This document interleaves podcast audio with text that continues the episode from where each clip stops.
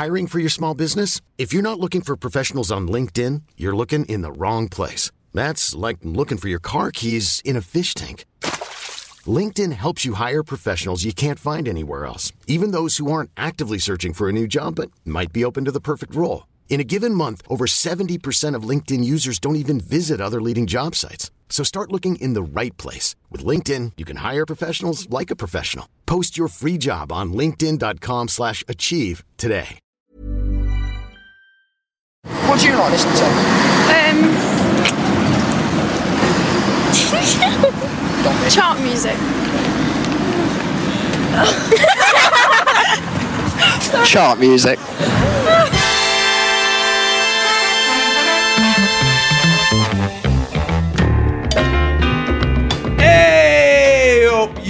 pop crazed youngsters, and welcome to the latest edition of Chart Music, the podcast that gets its hand right down the back of the settee of a random episode of Top of the Pops, armpit deep.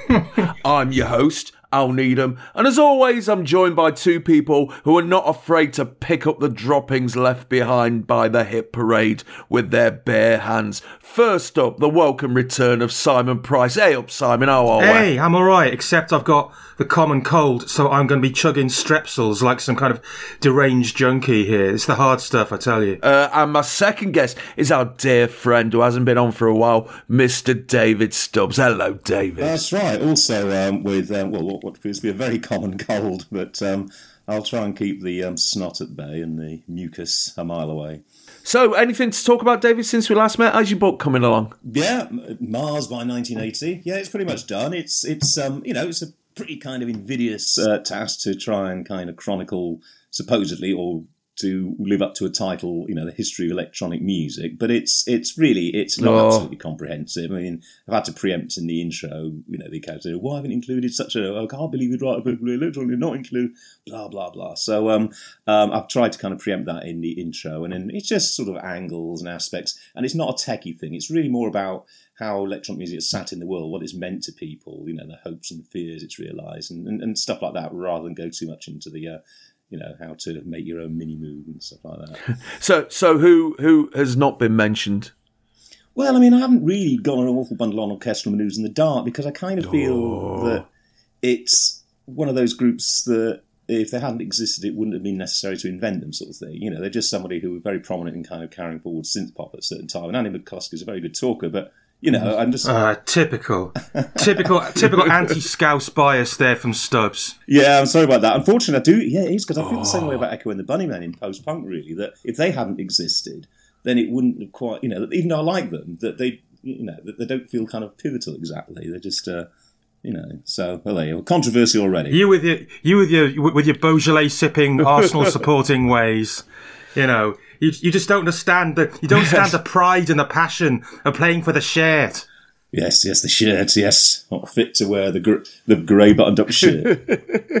Do you mention the tweets in the electronicas more than you do than um, orchestral manoeuvres in the dark? Oh, it's, it's shocking. I meant, I mean, Alf Ramsey gets as many mentions in this book as Orchestral manoeuvres in the Dark, which is probably, you know, um, it's that kind of book. You know, it's referring outside of the kind of you know hermetic world of um, electronica and what have you, and seeing how it sits in the actual world and seeing how it has, and right back to you know the early 20th century, right up to like Skrillex. And How, how come. Alf Ramsey's mentioned?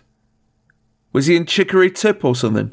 Um, no, it's, it's in the chapter about Delia Derbyshire. I think I'm discussing the fact that she had to kind of adapt and speak a sort of rather strangulated kind of um, posh accent to kind of conceal her, uh, you know, sort of native origins, and that's what Alf Ramsey did as well. So I just sort I'd drag him into it. And if Andy McCluskey had done that, they'd have snuck past your, your, your barriers there. But Yeah. no. Exactly, yeah. I do beg your. Yes, I know. This is it. I'm going to be on the defensive from the get go when this thing comes out. So, this episode, Pop Crazy Youngsters, funnily enough, takes us all the way back to September the 4th, 1980. Now, we've walked this way before in chart music number five, and we're barely three weeks away from that episode.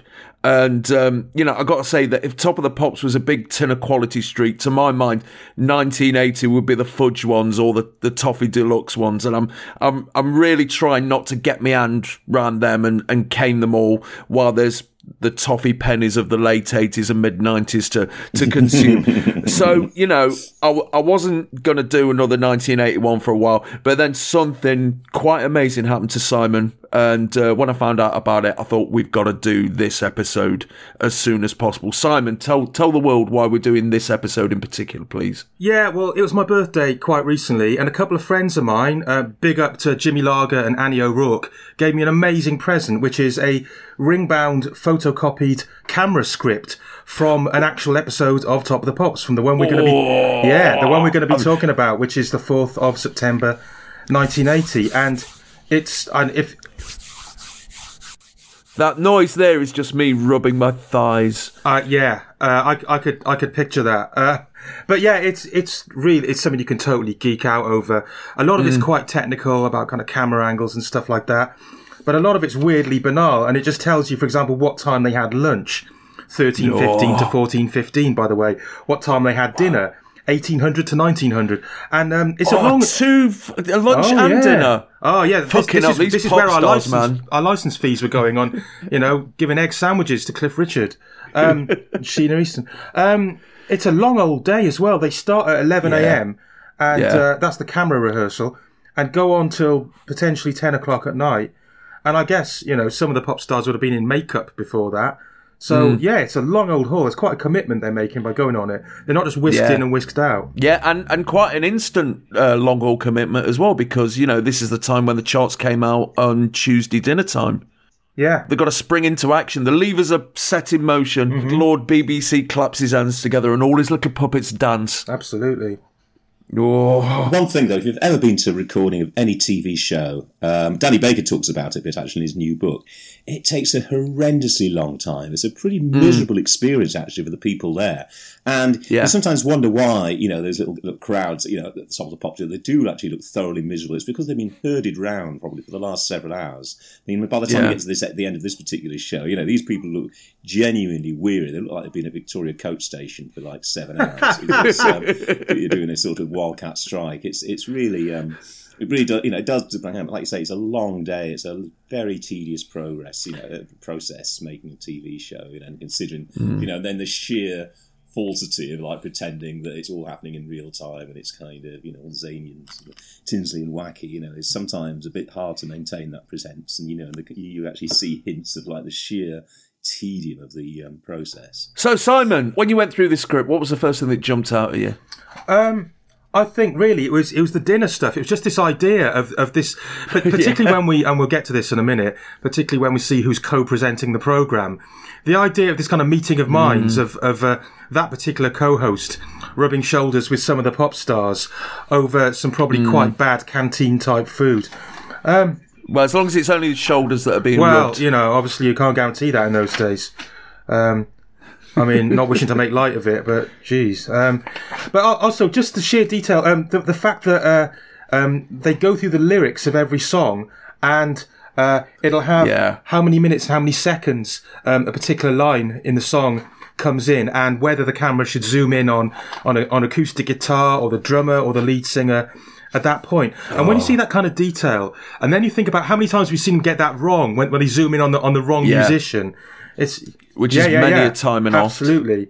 Um, well, I guess they were working under quite a lot of pressure, quite a lot of sort of, you know, it was it, it all had to be done in one day, so you can understand them Yeah. screwing up occasionally. But absolutely fascinating stuff, um, and and kind of quite um, almost hypnotically boring at times, as well as being kind of geek out. You know, you just sort of flick through and just see the, this kind of parade of words and numbers, words and numbers, and, and baffling acronyms for types of camera.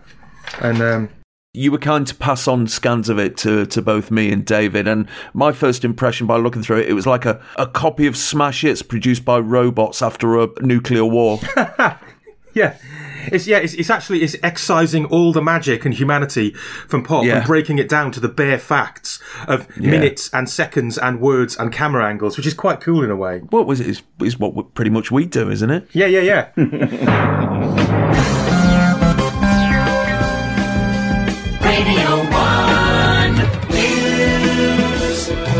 So, what's in the news this week? Well, Princess Margaret is spotted with her former knockoff Roddy Llewellyn at the Edinburgh Festival.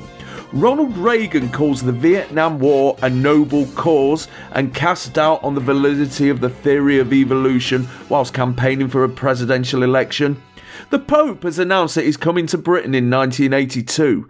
J.R. Stetson fetches £420 at auction in Sotheby's for ITV's telethon. But the big news this week is that Ian Botham has decided not to sign a professional contract for Scunthorpe United.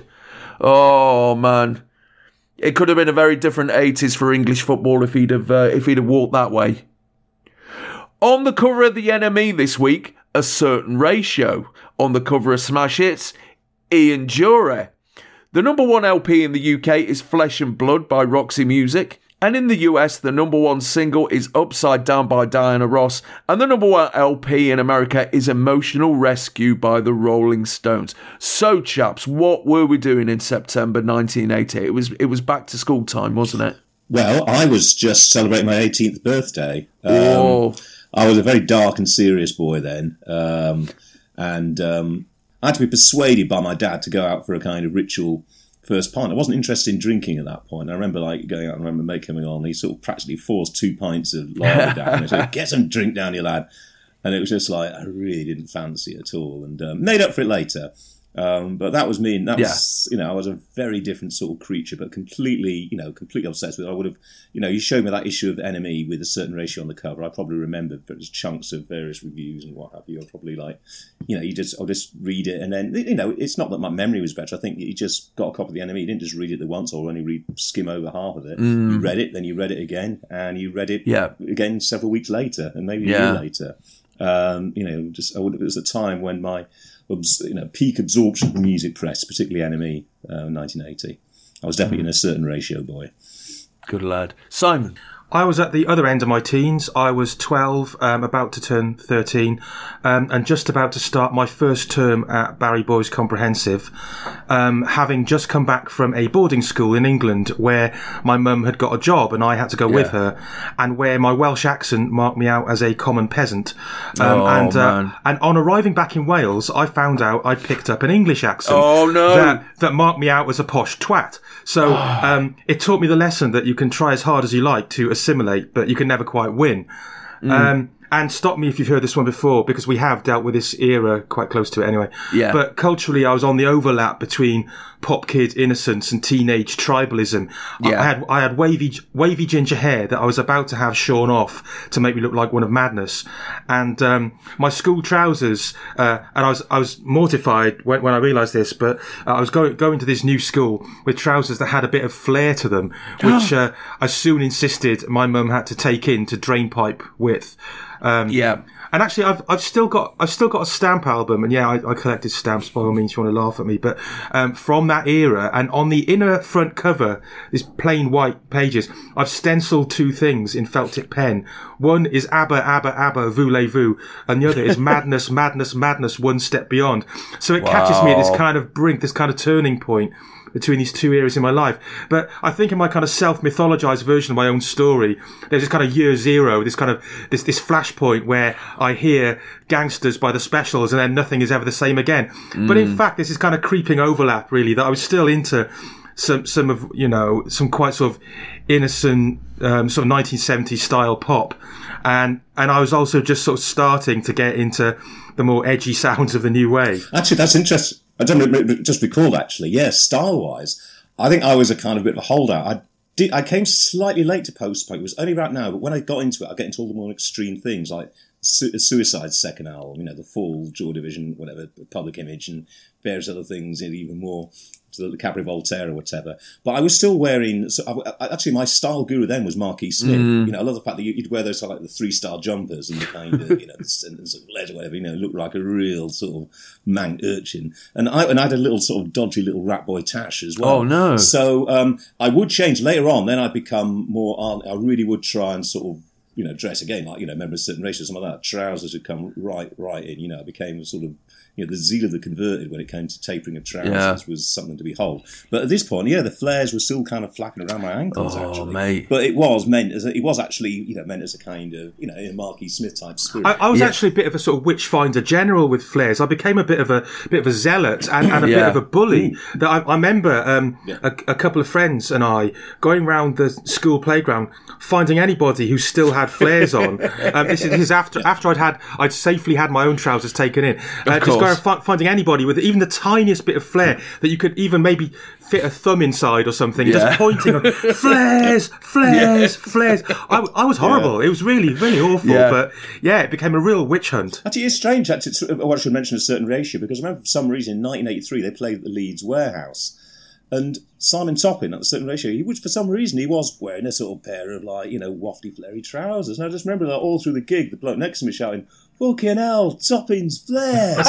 so yeah, they, it's, it's. I mean, yes, they, they obviously they, the whole baggy era they kind of came back in, but yeah, the width of trousers, you know, was it was it was almost a moral issue, really. Um, Yeah. it, it really represented a great deal. However, I mean, I would have had to explain to you, Price, if you'd have come around doing your flare Police thing with me, that, you know, I was wearing them ironically. Oh, Oh, right. of Because I'd course. also been about 18 and you'd about 11, so... You know, Who was it who said like trouser like mine? Was it Joe Strummer or somebody like that? Yeah, what, like trousers, Yeah. like brain. yeah. Yeah. And he was right. This whole thing backfired on me badly in the late 80s where I was a goth and I was wearing skin tri- trousers and I was on a railway station at Cadoxton and there were some kids younger than me, sort of 14 year old kids on, on the opposite platform who were clearly kind of Stone Roses fans and they had massive mm. trousers on and they all started ah. pointing at me, jeering, going straight leg, straight leg. You know, that was the one thing that we, our generation thought we'd got rid of. We didn't do much else. We created so much misery in the world. Um, we've raised fuckwit kids who think beards and stupid tattoos are good. But the one thing we thought we'd done was eradicate flares. And didn't even last 10 years, did it? Terrible. Because I, at this time, I was just about to start the second year at uh, comprehensive school. And I was a, a fully fledged mod. And I'd started going out and hanging around with the mods in town on a Saturday, which basically involved meeting up in one shopping centre and then marching for about 20 minutes to the other shopping centre and back again and back again and back again.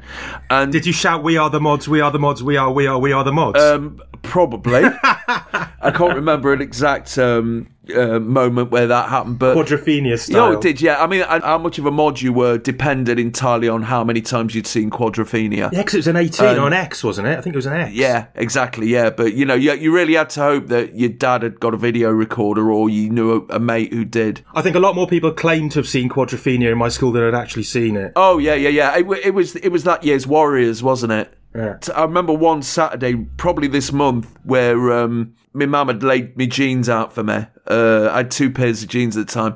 Uh, one of them was straight leg, one of them was flared, and uh, the, the flared ones were dry, and the straight leg ones were still on the radiator. And my mates came round, uh, sadly not on their scooters because they were 12 as well. And uh, we were going to go into town, and it's like, they said, You can't come out with us wearing those. And I said, Why? so the flares, mods don't wear flares. and so I went back, I said, Mum, I can't wear these mods don't wear flares and they're going to look stupid with my with my other mods outfit which was a brown corduroy jacket with massive lapels that had sewn a madness and a specials patch to and of course you know encrusted one side of them with assorted badges and uh, me and my mum ended up having a screaming row where I, I insisted I wasn't going to go out until I, I put on the straight leg jeans. And, you know, in the end, I won. Uh, but my arsehole eventually lost because it was my first uh, my first occasion of piles. But you know, clean living under difficult circumstances. Very difficult circumstances. I'll tell you how bad it got for me, because I was kind of into the mod aesthetic to some extent as well, even though I was more of a sort of scar, two tone, rude boy type. Um, And you had to choose, Simon, didn't you you? did have That- to. was- yeah, I mean, I, I had a Harrington jacket. Or else you, or else you were called a plastic mod, which was the biggest insult you could have put on anybody. Yeah, I, I had a Harrington jacket, and I think I started off um, sort of hedging my bets and having badges of the Jam and stuff like that alongside the specials. Um, but then I had to pick a side. I mean, I, I remember one of my mates getting punched Yeah. in the face over Barry Islands on a bank holiday for not for not picking a side, basically.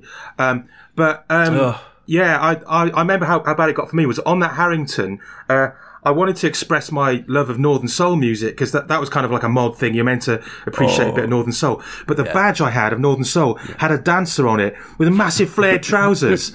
and I thought, I don't know, man. I mean, on the one hand, keep the faith. On the other hand, Yeah. lose the flares. Yes. One of my mates at the time, well, he, he became my best mate later on, but um, at the time he was just a lad on another street and he used to walk along with this massive parka and he painted the whole of the back of the parka, fishtail and all, with uh, Walt Jabsco. Oh, yeah. And he'd done such a genius job on it. And I, I'd look at him out the window as he was walking up the street kind of like torn between thinking, oh god, that's really fucking mint, and oh, you plastic mod. there was a badge that was being sold in town uh, on one of the markets, and it was um, it was kind of like a checkerboard, and down one side it had the word madness, and on the other side, kind of like cro- like a crossword puzzle. I know where it's this had is the word. going. m- Go on, Simon. I know where it's going. Go on. You finish it. Modness. No! Yes. It's so wrong. Yeah. What? So wrong. And th- that was the ult- that uh, that was the ultimate plastic mod badge, along with you remember those plastic badges of Walt Jabsco. Oh, yeah. Still got loads of them, yeah. Yeah, and um, some they did a competition in Smash Hits to create um, sort of Walt Jabsco badges for different songs and everything.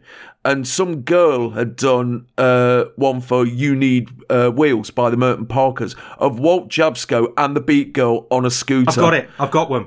Yeah, and and that was somebody, some barrow boy took that off the scanned it in or something off the page of Smash Hits and created a badge out of it, and it was everywhere. You know, it was in Nottingham, so and it, it was in Barry, so it must have been all over the place. And that was the ultimate, the ultimate betrayal. You know, Walt Jabsco wouldn't be on a scooter because he's not a mod. End It's just of. like my, my younger brother, actually, Nick. He um, he decided to become a mod, but he was he was well plastic as a mod. Um, I remember he just had two or three little badges saying things. I don't know, time for action, and another one said, I think something like "I like green onions." um, but yeah, I think he realised about Booker T and everything like that, and um, I kind of mocked him about that at the time. Anyway, he basically didn't have anything. He had a sort of Parker of sorts, but none of the other kind of you know mod paraphernalia. Just these two pathetic badges. Um, and he went to Leeds City Centre on a Saturday and he got the crap beaten out of him, coming home crying and bruised. And I was like guffawing at him, you know, my flares, flares flapping as I was kind of guffawing away you know, like brandishing my Faust album, you know, which I just managed to get my Faust reissue. And so, you know, there is an alternative to this whole mod rocker thing. You know. But yeah, I mean mods. It was like you know, I was I'd, I'd knock about the I'd, I'd knock about with them and everything. But yeah, I remember like after about a month, we were in the other shopping centre's bus station, and there's this one lad walking about on his own, and he's got he's got hair down to his arse, and he's got a he's got a I don't know a fucking rainbow patch on his on the back of his denim jacket and it's just like right let's get him. And about fucking 12 on him just jumped on him and kicked the shit out of him and it's like no i'm not i'm not happy about this. I was thinking about this because, like, um, it was pretty much compulsory to be either a mod or a rude boy at my school, and the mods all wore um, kind of bowling shoes, you know, jam shoes as they were called, yeah. from usually ordered from Malandi of Carnaby Street. Um, and I was thinking, is is mod the last time that um, British youth culture wore shoes instead of trainers or sneakers? You know, um, I, I I think it is the last time that there was you know mass wearing of actual shoes as, as opposed to things that primarily intended for running. And um, I remember when a lot of the mods, about 83 kind of time, a lot of the former mods in my school started becoming football casuals. Yeah. And they, they were the kind of, the people who switched first. They were the first people to switch Yeah. from shoes to wearing, wearing trainers. And, Yeah, th- I um, mean, there was a phase, wasn't there, amongst the scooter boys in like 82, 83 of wearing boxing boots. Yeah, I think yeah, that was kind of like a Dexys thing uh, when Yeah. Dexys went through that that time when you know sort of sports gear and, and being very disciplined and running around running you know s- footage of Kevin Rowland sort of drilling his band, forcing him to run around a, a track and Yes. and all this kind of stuff. Yeah, that that was the whole thing, wasn't it? Being you know purifying the body so you purify the soul, all that kind of business. Yeah, since then it was like, oh, yeah, mods are fucking horrible, actually. And even now, you know, I've got mates who are mods or have a, a mod aesthetic, and uh, they're, they're they're fucking lovely people. But if I do meet someone in a pub and they're a mod, uh, I, I give them two minutes not to say something about UKIP. Especially if, if they're over forty, if they're, if they're over forty and they're like and they've got kind of grey Weller hair, the sort of Weller dad look. You know? Oh yes, Yeah. Yeah. Well, in fact, I, I, I actually love Weller dads because they crack me up. You know, Yeah, I, I they don't give a fuck, I do they? Spy. If I, yeah, if I, I actually love it. They've got that kind of Liam Gallagher, Paul Weller hair, but grey, and you, you see him around town. It's, it's, The- it's the- actually the it, sort, it sort of warms the heart a little bit. They they do cheer me up, mod Yeah. dads. You know. yeah. Well, that's, that's really weird that mods should be conflated with English British pride, actually. Yeah. Because the whole roots of the million are, are to do with Europe. I mean, you know, to, Yeah. to the look, and that was imported. It's a European import.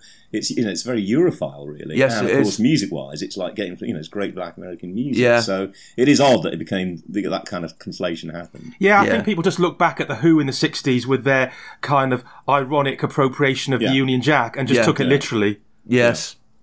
And then Roger Daltrey and Glenn Roger Daltrey himself, of course. Yes. Oh, mods. When will you learn? Oh God, Daltrey, watch your backs, lads, etc. Yeah. So, what else was on telly today? Well, BBC One has run Play School, the all new Popeye show, Young Explorer. Sorry, I'm laughing about flares. the way you can't, they were the most comical thing ever after about 1980. I mean, like like you did, Simon. I, me and my mates used to go into town, and we would we would go. We we we'd call flares for some bizarre reason. We called flares spats Okay. and we would just spend just just looking at the top of the bus, and all of a sudden your mate would go, ah, spats. There was Dan Dares. Dan Dares makes Dan Dares makes sense as rhyming slang. But another one, I, ne- I never understood this one. Saxons. Look at those Saxons. I don't know why. Saxons. Don't know why. But just Dan a was one. yeah. source of comment. I remember one time, um, me and my mates, we broke into my dad's wardrobe, and uh, he kept all his flares from from the seventies, and there was proper. They, they they had proper like jumbo checks and just really nasty Wow. colours, and we we'd go, we dared each other. In about what was it, 1982, to to put them on and go down to the chip shop and uh, you know we i think we did invent the 70s revival that night. He had a safari suit as well. And it's like what the fuck have you got this for We had this at school. We had uh, at the end of term one year. We had a, we had a, um, a bad tie day where you had to come in and wear an awful Yeah. tie. And most of the other kids' dads didn't really have any exceptional ties. But my dad, having been Hmm. a hippie in the in the sixties and just a bit of a sort of flamboyant character, had a whole load of these awful kipper ties. And I, I borrowed a bunch, and he was really he was really offended that I, I I borrowed about a dozen of his ties to share around the class that day. But the other thing I remember, we, we had this French assistant, assistant, whatever, that came in called Pierre, uh, and, uh, uh, and and because France was maybe um, a, a little bit different fashion wise from the UK, um, he was wearing this this this bright blue suit with massive flared trousers, and we'd see him he, uh, flapping across the car park. We'd see him out the window, and we'd all be shouting out the window, Pierre Le Flair. Poor bastard. He comes to this country to do his best to educate a bunch of us, and then that's what he gets in return. And it do obsess about the trousers. English in your trousers. Whatever was brought to life in trousers. I remember by 1984 when we were in the last year of school, we were um, we were shown all these careers films in a, a doomed attempt to try and get us work, and they were all from the 70s. And there was one where this bloke was this young lad was I don't know if you've seen this one. I mean, you, you you just couldn't show it nowadays. It was where he was getting careers advice from an African mask on the wall, and this mask did have the full-on Jim Davidson chalky accent. No. But yeah, so and the uh, and the lad was wearing the absolute biggest pair of fucking swingerlingers ever, and so you know here we are getting careers advice, and half of the half of the assembly are pissing themselves laughing at the flares, and the and the other half just staring fucking daggers at the screen, and and, and there was a lot of teeth sucking as well. I'm yeah. It's one of those things, you know, you, you know, you couldn't do that now. You couldn't do that then. It's just that they did. And, uh, No, Yeah. yes, but, um, yes. but no, it, it's uh, actually going back to flares. The last time I probably wore flares, ironically, We're not going to get off the subject of flares, though. I could talk about flares all day. I'm loving this. Just just last time uh, is is was a, a seventies revival party, which I remember going to in early 1981. And I know what's extraordinary about that is that already there was a sense of the seventies as distinctive and kind of culturally distant way, and complete you know, this complete radical turnaround, you know, from the spirit of the seventies. And I mean, you don't, I don't think subsequent decades. I mean, it'd be hard. I think to get a handle on what the 80s were, it probably took until about, you know, about mid 90s really to kind of be able to kind of get that cultural distance and sit back and say, oh yeah, that was the 80s. So, what was on telly today? Well, BBC One has run Play School, the all new Popeye show, Young Explorers, John Craven's News Round, Paddington, Nationwide, and Raymond Baxter has just finished presenting highlights from the Farnborough Air Show. BBC Two has given over the whole afternoon to the TUC conference in Brighton, followed by the Open University and a look at Belfast's oldest fair in the documentary series Network. ITV has covered racing from York and the European Open Golf Championship from Tadworth, followed by Tarzan, the Duggie Brown sitcom Take My Wife about a northern comedian, then Popeye, University Challenge, Crossroads, and the police sitcom Spooner's Patch. A lot of Popeye on the telly today. All new as well, apparently. Who knew they were still making them? And of course, as we all know, being gentlemen of a certain era, when the phrase all new appears in a cartoon series, you know it's going to be cat shit. Oh yeah, definitely. All new Tom and Jerry. It's dreadful Yeah. when they have them talking and stuff. I know. All right, then, pop craze youngsters, it's time to go in hard on the autumn of 1980. You know the drill by now. We may coat down your favourite band or artist, but we never forget they've been on top of the pops more than we have.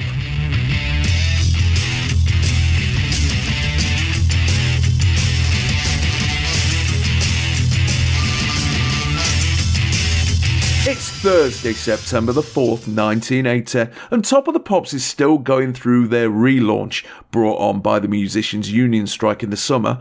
Your main host for this evening is Dave Lee Travis.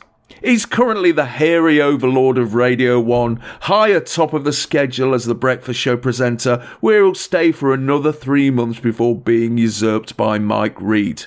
But we also have a very special guest.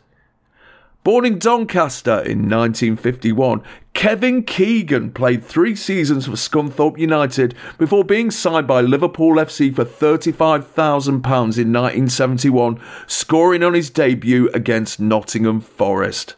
He went on to help Liverpool to win the league three times, the FA Cup, the UEFA Cup twice, and the European Cup in 1977. His last game for Liverpool before being transferred to Hamburg SV for half a million pounds. In 1978, he was named European Footballer of the Year. Then he helped Hamburg win the Bundesliga a year later and played his final game for the club when they lost the 1980 European Cup final to a certain club that I don't need to mention. he returned to England in the summer of this year and he joined Southampton for £420,000. And this very week, Southampton are currently top of Division 1 with Ipswich Town and Aston Villa. As well as being the most famous footballer in the country at the moment, he's also had a go at this pop music lark, reaching number 31 in 1979 with Head Over Heels in Love. And his latest single, England, was released last month but isn't seeing any chart action at all, and rightly so, because it's a bit rubbish. He was the David Beckham of his day, and then some, wasn't he? Yeah, absolutely. And oh, by the way, um, who would have thought that we'd already have mentioned Scunthorpe United twice in this episode? Um, Scunthorpe, um, the only uh, British town name that used to get censored on internet forums for containing the c word. Um, yeah, so um, Yes. Keggy Kegel, as Brian Moore famously called him, um, Yes, uh, of course. he, he yes. was he was kind of um, he was a hero of mine. I, I was uh, I was nine years old when I became I became a Liverpool supporter in being a shameless kind of glory hunter in the in the spring of 1977, and and that summer, as you say, Keegan. Um, left to play for Hamburger SV, and it was the first time Mm. as a football supporter I had that heartbreaking feeling you get of kind of of your girlfriend cheating on you, metaphorically speaking. You know, that I only really had about two months of him being my hero before he was off, and that made it all the Oh, more painful. mate. But it all worked out okay because we spent, and you talk about remembering stats, uh, we spent £440,000 of the revenue on Kenny Dalglish, who became Liverpool's greatest ever player. Can you imagine Kenny Dalglish co-presenting this? Fucking hell. No, that's exactly it. You cannot imagine Kenny No. Dalglish co-presenting anything because um, he's very he's very much not a people person. He's very kind of gruff and taciturn and reticent. And you can't understand a fucking word he's saying. you can't understand a word he's saying, which you know probably we've lost all our Scottish listeners now by saying that, but I think it's a fair comment. But um, Keegan uh, thinks he's a people person. He thinks he's got the gift of the gab, and as we're going to Yeah. see in this episode, bloody hell!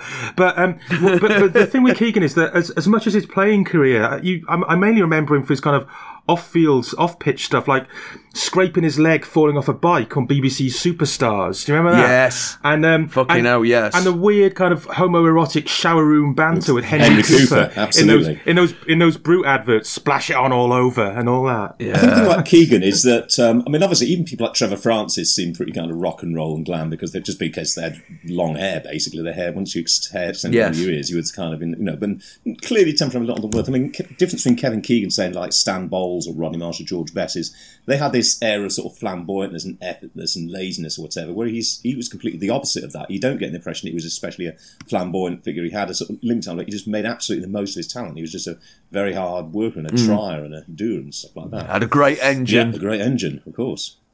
So why is he on here then? God knows. Well, he's hurt his leg, hasn't he? We know that much. His foot, yeah. His foot, yeah. But apart from that, yeah, don't know. I I think he thinks that if you just have the kind of, the, you know, there's that poodle hair perm, then that's pretty much going to do all the work for you. And then you sort Yeah. of see Yeah. certain moments when he realizes that, um, you know, you do actually have to kind of formulate words, sentences, ideas, or whatever. And uh, um, again, you know, he's Yeah. game for it, but and I think he does metaphorically fall off his bike a few times in this one. Yes. And he's, He he's, does. he's, he's got a record out, so maybe that's, you know, but it's stiffed, as we know, so maybe that's why he's on there, yeah. But, Yeah. I mean, presumably, the, the season would have started with, with Southampton, so I don't know if he played a game and then hurt his foot, or if he was out injured. He scored. He Oh. scored uh, the previous Saturday. Okay, right. Must have been a Racey's Rocket type of shot or something because yeah, he's he's he's hurt his foot. It wasn't exactly Beckham's metatarsal, but you know, would have been would have been a worry. So Simon, we've spoken before about um, some of the really nasty, horrible, rubbish links that uh, the presenters trot out. Yeah. So would you like to tell the audience? The pop craze youngsters, if you will, um, how scripted the introductions to Top of the Pops really are. Well, I mean, they're not, it's not literally, I'm just to have a look. But I, I didn't see I didn't see any any um, links written down. No, so they've obviously just cooked it up between them with 30 seconds to spare or something. Yeah. And not that you can tell or anything. No, God no, God no. Sadly, we couldn't locate the opening minute or so of this episode because for some reason it wasn't repeated on BBC Four, and we're using a, a UK Gold uh, repeat from the nineties, which whoever recorded it didn't kind of like press the record button in time. So that is lost to the winds of history. So, chaps, um, would you care to speculate what DLT and Kevin Keegan said at the beginning? I don't know. They, they seem to have got this whole thing going about how somehow they're kind of, you know, two peas from a similar pod, basically, because of their kind of appearance. There seems to be a running, running sort of deathly nun joke to that effect. So they. Because there's there's matching there's matching black perms going on. I can imagine it being something like, and it's hello from me, and it's hello from him, or something like that. It's um, yeah. And I, also, I'm I'm willing to bet because you know DLT would have had this feeling that he was being usurped by this Yes. bigger star appearing Yes, on the show, much bigger star. He he would have sort of done a joking but not joking bit about that, saying, "Hi, I'm Dave Lee Travis, and I don't know who this guy is," or something there like is- that. You know, Yeah. There was some prize partridge in this um, in this one, definitely. Oh God, yeah. Yes, there's plenty of it, isn't there, from both parties? But I I like to imagine that you just get a close up of a perm, and you hear Have to guess David is, Travis's voice, and you think. Oh my god! I hope that's his hair and not his pubes. and then the, the camera pulls back, and it's actually Kevin Keegan.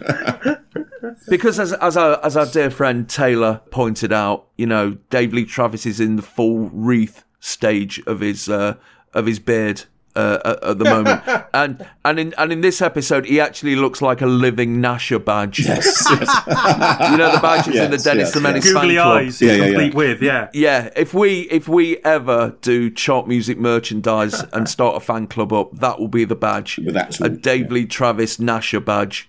Christ. Hazel O'Connor and Eighth Day. Billy Joel still rock and rolling with the aid of the lovely Legs and Co. Cliff and his latest single sound called Dreaming. Sheena Easton with one of two records in the chart. This one, Modern Girl. The Beat, talking about their best friend. And one of my personal favorites around at the moment, Randy Crawford, and One Day I'll Fly Away. So let's kick things off with an excellent piece of music from Secret Affair. Welcome to Top of the Pops and the sound of confusion. There are people staring up to the sky, looking for a sign So, after a spoiler alert as to what's on on this episode, Travis introduces an excellent piece of music. It's Sound of Confusion by Secret Affair. Formed in London in 1978, Secret Affair were headed by singer Ian Page and guitarist David Cairns, who were in the recently disbanded power pop band New Hearts, and recruited the remaining members of the band with an advert in Melody Maker which asked for ambitious young musicians who must have a grudge against the music business. After their first gig supporting the Jam at Reading University, they were approached by a load of mod revivalists who were looking for a new band to latch onto and were invited to become the house band at a mod pub in Barking called the Barge Around. Their first single, Time for Action, got to number 13 in September of 1979, but the follow up, Let Your Heart Dance, only got to number 32 in November of this year. This is the follow up to My World, which got to number 16 in April of 1980 and it's gone up from number 52 to number 45. So this band, they're, they're pretty much the figurehead band of the mod revival, aren't they? Yeah, them hmm. and the Lambrettas, yeah. Yeah, yeah. Those two were the only ones that were kind of like chart regulars in late 1979 and, and 1980. Yeah, I think the Merton Parkas might have scraped the top 40, I don't know, but yeah. They did, yeah. Well, you need wheels. Yes, they did. Yeah, I, I think they were on And top the of the Truth pops. and the Chords, I don't know if they ever did. Yeah, the chords, hmm. the chords scraped in. The truth were, were a little bit later. Yeah. Who else was there? That's pretty much is it. There's- There was Squire. Purple Hearts, but they didn't have a hit. No, neither did Squire. So that there were, lo- I mean, there were loads of mod revival bands, but you know, they were pretty much a bit cack, weren't they? Yeah, I mean, it's uh, when they say "sound of confusion." I, I used to remember hearing it at the time, thinking they were saying it's the sound of the future. In a Yes. sad kind of way, they were they were actually right. Yes, But, um, yes. Yeah, it's, it's, it's interesting why there should have been a kind of a mod revival at this point. And I don't think it's just because of the Quadrophenia. I think that it was clearly this came out of the sort of punk post punk thing, and there was uh, you know, and it does it does seem to be that there's almost like this kind of eternal sort of binary conflict between mods and rockers in popular culture, you know, for all kinds of various reasons. And I suppose what punk did again, it goes back to that kind of tapering thing, you know, which is very much sort of very much part of the whole you know tapered sharp. Whatever you know, and it's Yeah. um, Apparently, David. Apparently, it, it kind of started from uh, a, a jam gig in, I believe it was in Paris, where a load of where a load of jam fans had gone over on the ferry, and they ended up talking about how they liked, you know, like the the mod aesthetic, and you know they they all decided to be mods and and bring it back again. But I mean, there was always that kind of small faces influence in you know in a, in a lot of the punk bands. Yeah, yeah, yeah. So so yeah, it wasn't it wasn't too surprising. Yeah, no, no, yeah, it, it, it you know, it definitely makes sense. Um, but um, but also it just shows that part of punk was a kind of postmodern moment, and um, you know, things do you know, it's the beginning of that kind of very sort of retrograde sort of um, strain, you know, in, you know, in, in the culture. Tell you what gets me about this song though. Bloody hell, that sax solo that's cutting through. I mean, the saxophonist union at the time must have had some serious clout. Yeah. Because what the hell is it doing? Well, he uses a, he uses two saxes, doesn't he? He plays two saxes at once, which is kind of in a way making up for the candelabra treachery of the Boomtown Rats. Yes, yes, but let's let's not forget that um, that Yes. um, Ian Dury and the Blockheads did it as well with "Hit Me with Your Rhythm Stick." so it's not it's not a new thing. Ah, but there's saxophone solos and saxophone solos, and you know the one on Hit Me with the Rhythm Stick, that's a pretty decent one. You know, that's um, you know there's um, you know there's there's John Coltrane and there's Kenny G, and this is much more of that kind of you know this is this is ch- sheer cheese coming out of that. Well, that's the thing that it's not very mod, really, because I I take David's point about uh, music being this constant struggle between stuff that um, billows and expands and stuff that shrinks down and tapers. And mod was meant to be all about that kind of sharpness, that uptightness. But the thing with, thing with Secret Affair on this record is they don't look or sound very sharp. And and th- there's an interesting thing about mod fashion is there's a really thin line between mod and bank clerk. And that's actually Yes. something I like about mod that that um it's kind of a, a sort of hiding in plain sight tribe because you have to be in the know to distinguish between someone who's you know an ace face or and, and someone who's working working behind the counter at Santander. Yes. you know, and it's it's based on tiny details. It's based on the exact width of lapel or the number of buttons and that kind of stuff. Um, so I, I, I like that. And, and um, ironically, Ian Page, the singer, actually did become a banker. I remember this. Um, a few years later, one of the music papers printed this corporate who's who from somebody's, you know, corporate literature with his photo and a little biog saying, you know, he used to be a rock star, but now he's working for whatever bank it is. And Wow. they printed it to, to take the piss out of him. being a mob was more about kind of like wearing a suit or a boating blazer if you were, you know, if you were looker, as opposed to the music because you know what what what is there that's new is is very thin on the ground. I, I I remember a lot of my mod mates. Uh, would go off and buy Quadrophenia, and you know I ended up listening to it. And it's like, oh fucking hell, Yeah. this is fucking Yeah. hippie music. It's a terrible album. It's antithetical to one. It's almost like Pete Townshend saying, "Of course, those are my kind of crazy youthful days. I got past that now, and I now make these kind of pomp concept albums with shiny um, synths um, rippling across Yeah, the top. yeah. yeah, it's absolutely nothing to do with yeah sound wise or whatever. And it's actually very almost like con- it's, a, it's a very condescending record actually towards the whole mod thing. But just Well, there, back- there were two albums, weren't there? Sorry, David. There were two albums. There was the Who's soundtrack, which was Mm. all this kind of prog stuff that you had this sort of this grand operatic concept, and then there was the soundtrack album, which is actually really fucking cool, and it's got yeah. you know you know Shangri La's and Booker T and the MGs and all that kind of stuff on there. You know, it's fantastic. Well, yes, yes. The the fourth side Yeah, yeah. has all that old stuff on it, and um, you know, I remember going back and listening to it, and you, you know that everyone involved in the making of that album is wearing absolutely fucking Yeah, massive yeah, flares. yeah. You know, right up until the kind of like late nineties. If I was ever at a second-hand record shop or a record fair, I would go and find the Quadrophenia soundtrack album. The one with um, Phil Daniels on the cover, pull the records out of the sleeves, and you almost guarantee that the first three sides of that album that the Who did were absolutely pristine, and the fourth side with the old song were absolutely fucking played to death. And I Yeah. thought, yeah, I I felt your pain, brother. yeah, yeah. But it's interesting what Simon was saying earlier on about you know the, you know the thing about the suits and about the wearing the shirt and ties and the sort of in plain sight thing and the bank clerk type thing because there's a commonality there with a lot of post punk things like Wire and even like people like this. The people that would on even Public Image, you know, they would always wear shirts and ties. And it was part of them saying there was two things. I was saying like we're serious, we mean business. It was also an anti. It wasn't just anti rocker, it's anti rock, and it was the whole sort of you know, slightly lazy, leathery, sort of hoary uh, aspects of rock. Um, that it was almost like standing in sort of sharp, as a sort of sharp reproach to, as a sharp contrast to, and you know, and the fact of celebrating, you know, great black music of a certain era that's kind of brilliant and immaculate, and a kind of again a sort of riposte to all kind of horrible, hoary conceits of. Um, increasingly bloated rock scene, but which makes that saxophone solo all the more ridiculous because that saxophone solo is like the oral equivalent of Dave Lee Travis's hair. I think they, they, they actually got it right on the first single, "Time for Action." Yes. And the lyrics the lyrics of that song are all about you know dressing up sharp for a night out and being Yeah. laughed at on the train Yeah. by horrible punks or whatever. Yes, the punk elite. Yeah, yeah, yeah. we hate the punk elite. Yeah. Um, the thing with Time for Action is it's it's a live or at least a pseudo live recording, and at the end it's got this kind of crowd noise. Um, go, we are the mods, we are the mods. But if you play it on vinyl, if you play it and push the volume right up at the end, you can hear the, you know, the crowd chanting "We are the mods, we are the mods," and just somebody in the background shouting "Wankers," and it's the most brilliant thing I've ever heard on a record. Because I remember uh, I hadn't heard that song for ages, but I went a few years ago. I went to see From the Jam at Rock City, and um, beforehand they played that, and there's a load of people there, and it was all ages because you know the the mod thing just just, just refuses to go away. And just everyone went fucking berserk. And I, I'm just looking at my mate with this absolutely massive grin on my face, thinking, oh, fucking hell, this is all right, actually.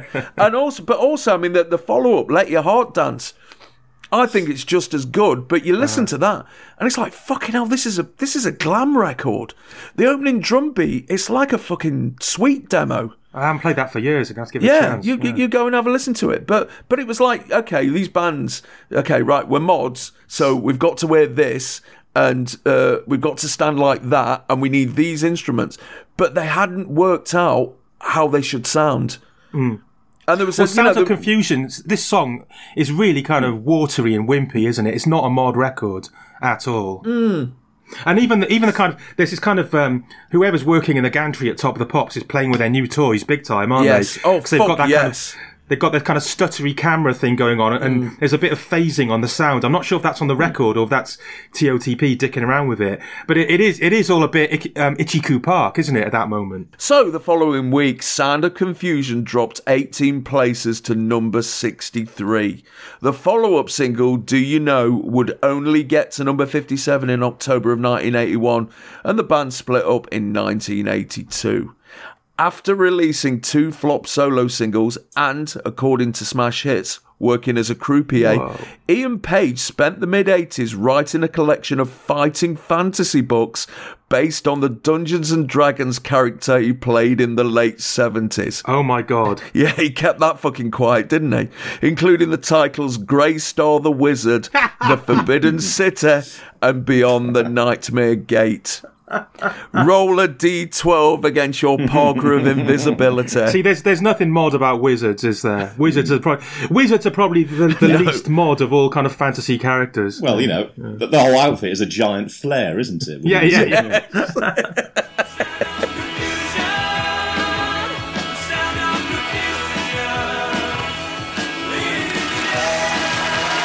Let me ask a personal question. Nobody's listening. Do you like redheads? Well, I like Alan Ball, but my favourite at the moment, my, my favourite at the moment is that young lady over there. Not Kelly Marie. Oh, you've got a good mm. choice there, lad.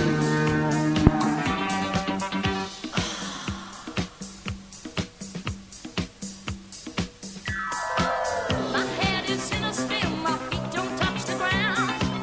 Because you're near to me, my head goes round and round. Travis in a grey blue shirt and trouser combination with the shirt open to the diaphragm, and Kev in a stripy polo shirt discuss their opinion on redheads. After displaying a preference for teammate Alan Ball, they have a bit of a gurney lech at the next artist, Kelly Marie. Born Jacqueline McKinnon in Paisley in 1957, Kelly Marie made a television debut in 1973 when she won Opportunity Knocks four weeks on the bands with her interpretation of I Don't Know How to Love Him. After signing a deal with Pye Records, she became very popular in France, Ireland, Australia, and South Africa, but couldn't get a hit in the UK. However, in early 1979, she chanced upon a song lying about in the record company offices written by Ray Dorset of Mungo Jerry, which he intended to at Elvis Presley and liked the look of it. It became a top 10 hit in South Africa later that year, but didn't get much play in the UK outside of Scotland. However, after it was picked up and re released by Calibre Records, it finally broke into the charts and is up this week from number 5 to number 3. Before we go into the song, Travis, you know, we don't see him much from the waist down, which is, you know, which is not not a bad thing. But, you know, with that shirt open as much as it is, hmm. Oh man, It's, it's it yeah. fucking is, isn't it? It's horrific. Yeah, it's disgusting. It's terrible. But in his It's like seeing one of your school teachers letting their hair down at, its, at the staff Yes. party and unbuttoning their shirt. Yeah. This kind of horrible milky white expanse. Yeah, It's the- the- This is, as well as the, as well as the war of the flares, there was the war of the shirt buttons as well. And at that point, you know, you're supposed to have your top button done up. You know, never mind. You know, it, it's it's um, Hmm. so it's absolutely out of kilter with um, correct thinking at the time. yeah, yeah, yeah. Yeah, but in his defence, you know that collar is not it's not Condor esque, is it? It's it's you know it's it's been reined in. No, but he has got some kind of gold chain medallion thing going on, hasn't he? He has again, but again, it's not massively chunky. So you know, I think this is him transitioning through the uh, Aventies into into. Oh, don't you start! Don't you start with Taylor Parkes' Aventies material. Stop trying to make Aventies happen. Yeah, I think it, I think it's kind of a niche thing. I don't think it's uh, gonna. So anyway, um, the song written by um, Old Mutton Chops himself, um, with Elvis in mind, and you know, he, apparently he wrote it um, assuming that Elvis hadn't have killed himself on the bog. Uh, he would have, he would have, like everyone else, gone into a disco phase. I mean, can, can you see that? Can you see disco Elvis? Well, he kind of did, didn't he? With Way Down. Way Down had a bit of a. It's kind of dis, disco meets kind of Osmond's Crazy Horses Yes. kind of. Kind Yeah, of he was going in that direction, Um, wasn't he? Yeah, and you can you can hear this song in an Elvis voice, like "My head is in a spin, and my feet don't touch Very the ground." good, yeah. that kind of yeah, thing. apparently yeah. on YouTube and soon to be on the video playlist, uh, an Elvis impersonator has done it, and it's like Yeah, Oh, right. Yeah, you can actually hear it. So, so yeah, Yeah. But this this kind of weird banter between um, uh, Kevin Keegan and DLT, we can't not No, talk about no. this, right? The, the the whole the whole redheads thing. Like, do you like red? Is it? Do you like redheads? And um, they, he said something about Alan Ball. It's kind of awful. Yeah. Alan Ball gag. Before, I, I, I never thought I'd I'd. I'd say the phrase "ball gag" in relation to Kevin Keegan, but yeah, this weird kind of thing of like perving at Kelly Marie before they, Yeah. you know, lasciviously before they, they cut across to, to the performance. It- it's- they're incriminating themselves and not even doing it convincingly. That's the sad thing. Yeah, yeah. And Keegan keeps doing this kind of weird gurning, doesn't he? yes, he Right. does. Yes, Well, it's a Les Dawson. It's a Les Dawson uh, Yes. reference, basically. Yeah, yeah, yeah, yeah. Do you think it is, or is it just? I wonder if it's just kind of nervousness. He doesn't know what to do with his face. No, no, no, no. Oh, that's it, it, it's, it's a lord. Les Yeah, Dawson. yeah. It's a Les Dawson. yeah, I, sp- I suppose you're right. Yeah. Actually, yeah. Um, I mean, as, as far as the song goes, I think it's Yeah. fair to say that I hated this at the time. Yes. Um, partly, I think it was due to a bit of latent homophobia on my part. I, I think. Oh, really? I mean, yeah, because I, think there's something about the dancers who, obviously, now that it's the campus thing you've seen in your life. Yes. These these two guys, they're kind of.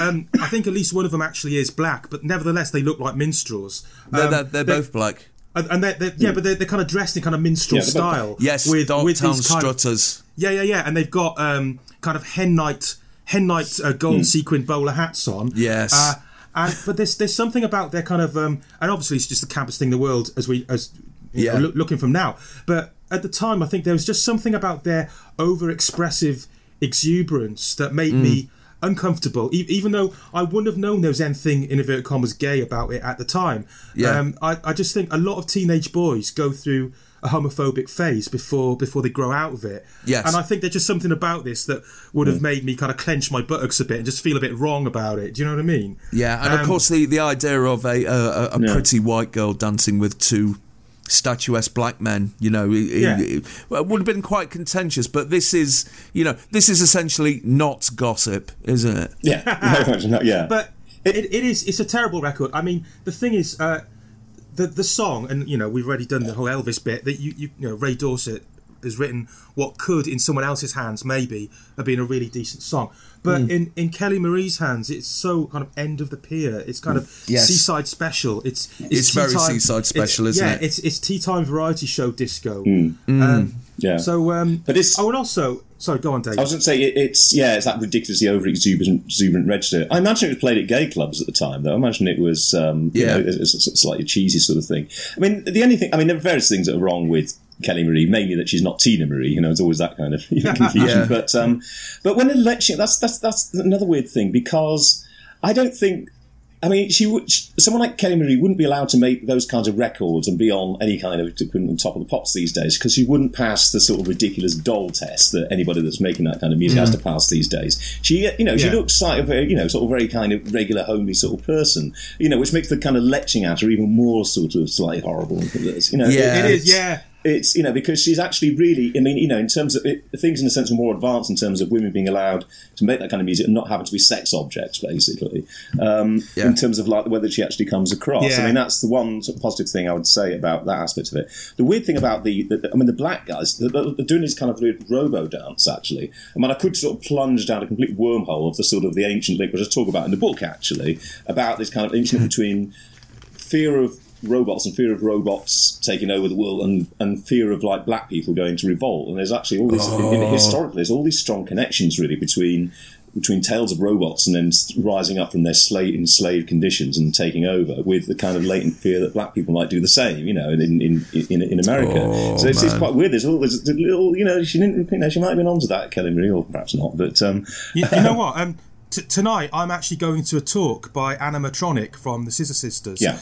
And and if anyone is is well placed to um, talk about any kind of links between robot culture and uh, gay disco, Hmm. it's her because she's act- she's actually written a book about robots taking over the world. right Um, so yeah, sorry, just it's just an extraordinary coincidence. Ah. And the, the other thing we, we can't not mention the boo boo noise Oh, on this no. record, which um, actually the, I, I I do think this record killed whatever lingering love of disco I had for a, half a decade or something. Right, yeah. Just because because of that that really annoying noise. And um, Yeah, because, I it mean, was- the first time we we really heard that would, would have been uh, the year before with "Ring My Bell." And Ring No, My actually, Bell, no. yeah. I think maybe even further than that. Love don't live here anymore. Rose Royce. It's all over that. oh, of good course, I think that's really of when it first breaks out. Actually. It's, it's all over it. And then I think by this time, it's yeah, it's got a bit played. It's being used to excess Yeah. now, isn't it? Yeah. And um, I actually, I've got to plead guilty. I, I bought a drum machine in the nineties. Yes, you mentioned this, Simon, yeah. oh, I've done it on a podcast before. Yeah, Well, oh, I, no. I, I'll, I'll do it quickly. It was one of those ones. It's got the circular, the four circular pads, like like an electric hob, and it does go boo boo if you want it to. And I went through a and you do want it to. You do, and I, I went through a phase of bringing it with me to DJ gigs and really pissing people off by adding my own percussion over the top of the records. To which But yeah. Songs? Oh, absolutely anything. But um, it, it was around the apart. time of. Um, no, it was around the time of like the Rapture House of Jealous Lovers, which you know kind of lends itself to extra cowbell and extra boo boo. Yeah. So uh, yeah, but I, I I do think that this if if it if it didn't sort of stir some kind of latent homophobia that I didn't quite know how to put words to at the time, then I th- I certainly think it made me disco phobic. I think it made me Yeah. think that this this whole disco thing it's over with. It's got to be you know swept away. Um, Of course, you know, five years later, when house music is coming in and suddenly disco seems like the forerunner of everything that's great and wonderful, I, I Yeah. you know, completely changed my mind on that. But I, I think I had a, a decade's worth of, sort of cleansing the palate of disco, and feels like I'm in love was probably what caused it. Yeah. So the following week, Feels Like I'm in Love jumped to number one, staying there for two weeks. The follow up, Loving Just for Fun, would only get to number 21 in November of this year, and she'd have one more top 30 hit in 1981. After taking a break to have kids, she'd spend the late 80s as a high energy artist. And to Kevin Keegan's dismay, she's now a blonde.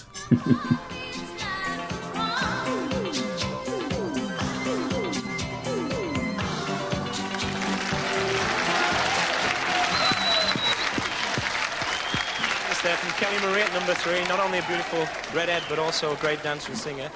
And now one of my particular favourites at the moment in the charts from the Nick Straker Band. They're going to take you for a walk in the park.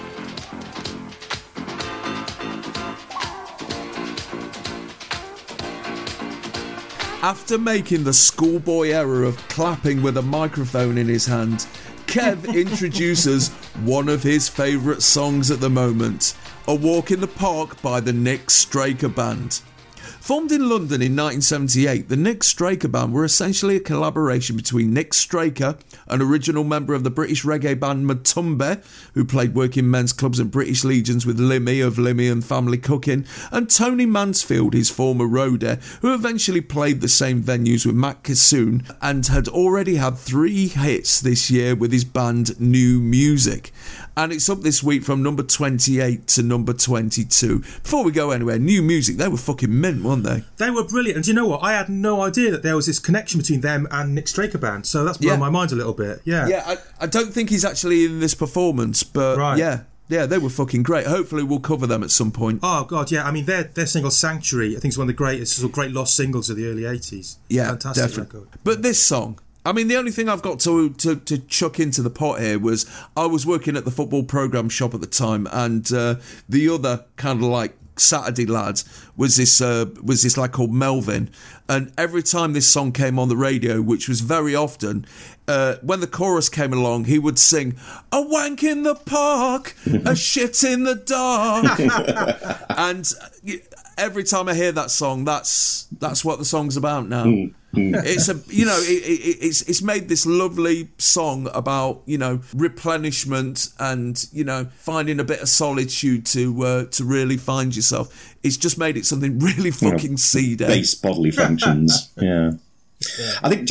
And speaking of speaking of bodily functions, this really is the the poo poo special, isn't it? Because it's got poo poo all over it as well. Hmm, hmm. I, do- do- I mean, I just have to return though to Kevin Keegan's intro here because it's a pretty miserable event. I mean, it's you know you think that Ian Curtis hanging himself was like the kind of saddest event of 1980, but this little intro here that he does, Kevin Keegan, it's it really it's desperate because he's, no, he's not got Dave Lee Travis as a crutch there. He's having to do it alone, and he can't. And it's almost like in that moment, what am I'm going to say, I'm going to twist this, and it's just like.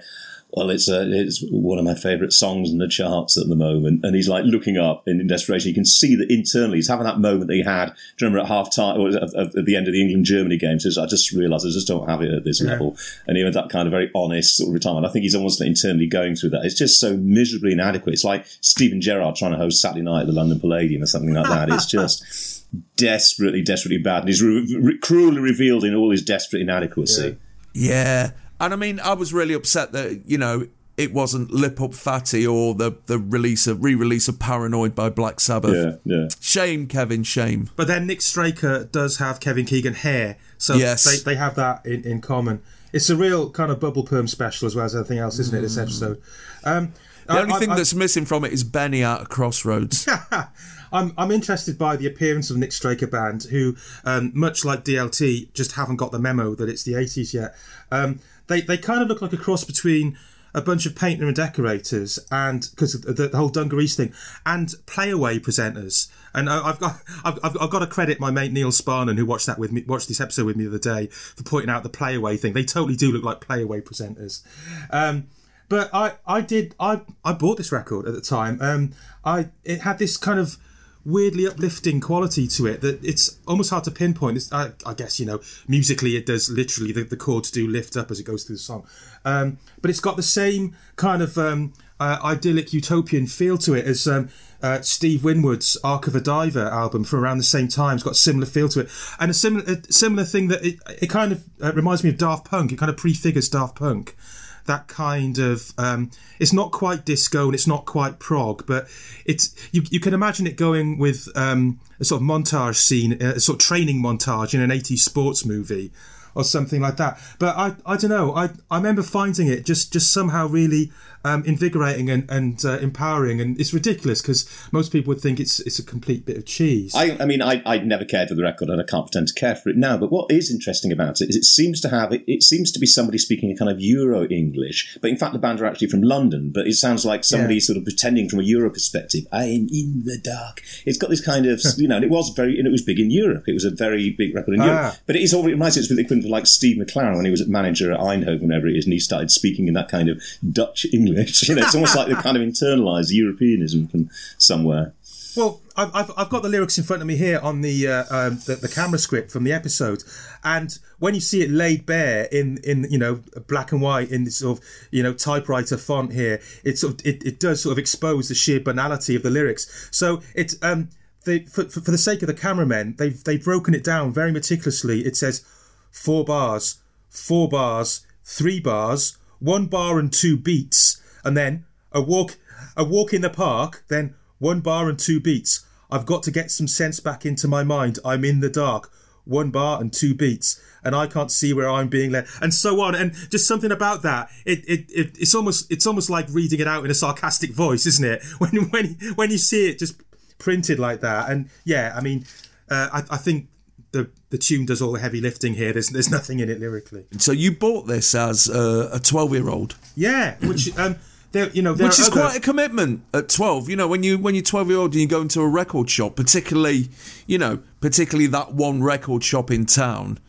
Yeah, and Uh, also part of the thing of buying records in, in those days was to show off what you'd bought to your mates. Yes. I, I, I would have kept this very quiet. Yes, yes. Buy it from I wouldn't have Woolworths. told anyone about this. I'd have bought some from Woolworths if it was a, a guilty pleasure like that. And Yeah, Or or wait a month or two till it was 10p in the paper shop. yeah, But you are, you know, you are really hanging your, your young credibility out on the on the counter, aren't you? When you when you're asking for something like this, presumably dressed up in your rude boy gear. absolutely. Yeah, just hope nobody sees me. If I remember rightly as well, it wasn't just a single; it was a 12 inch on coloured vinyl. I really went for Oh, it. Yeah. yeah, you'd have a job getting that back on the bus. Yeah, like yeah, you, you run into one of your mates and they go, "Oh, what have you got? What have you got? Let's have a look." And it's like, oh, Yeah, no, you're all right, mate. yeah, yeah. But I mean, I remember going through a phase at the time that if I did buy something that was, you know, that I was trying to put across as part of me, like you know, the, this week's number one and everything, I would go. I'd have gone to Fox Records for it. Uh, in the Victoria Centre, but if I wanted to buy something that was out of my, um, you know, out of what I wanted to say, like for example, um, Ashes to Ashes, which was the previous number one, I went down the other end of the shopping centre where no one else went and went to Boots and, and bought it from there. So Bowie was Bowie was seen as embarrassing. Yeah, well, not so much embarrassing, but I didn't want I didn't want the glare from a uh, from a, a record store vendor saying, "Well, hang on, you look like that, Yeah. but you're buying this." And uh, you know, I couldn't pass myself off as a as a DJ at the time, so you know. So you could you could you could just about buy the first Bowie album where he's got like a blazer and sort of like mod hair and stuff like that. But yeah, yeah. So the following week, A Walk in the Park nudged up two places to number 20 and stayed there for three weeks. The follow up, Leaving on the Midnight Train, would only get to number 61 in November of this year, and Nick Straker would go on to work with Linton Kwesi Johnson. Wow. I fucking love Yeah. those tunes. Yeah. Yeah, fucking brilliant. And he wrote songs for Jellybean and Taylor Dayne. Whoa. And what? yeah, What he, he did Yeah. write? Yeah. What he wrote? Tell it to I don't know heart. which- I don't know which bloody hell. ones. But I mean, what? Um, Linton Kwesi Johnson. What was he on Forces of Victory? I think so, yeah. I'm not sure. Oh, respect to the Straker. Wow. But yeah, he should have gone with a wank in the park or shit in the dark. He really should.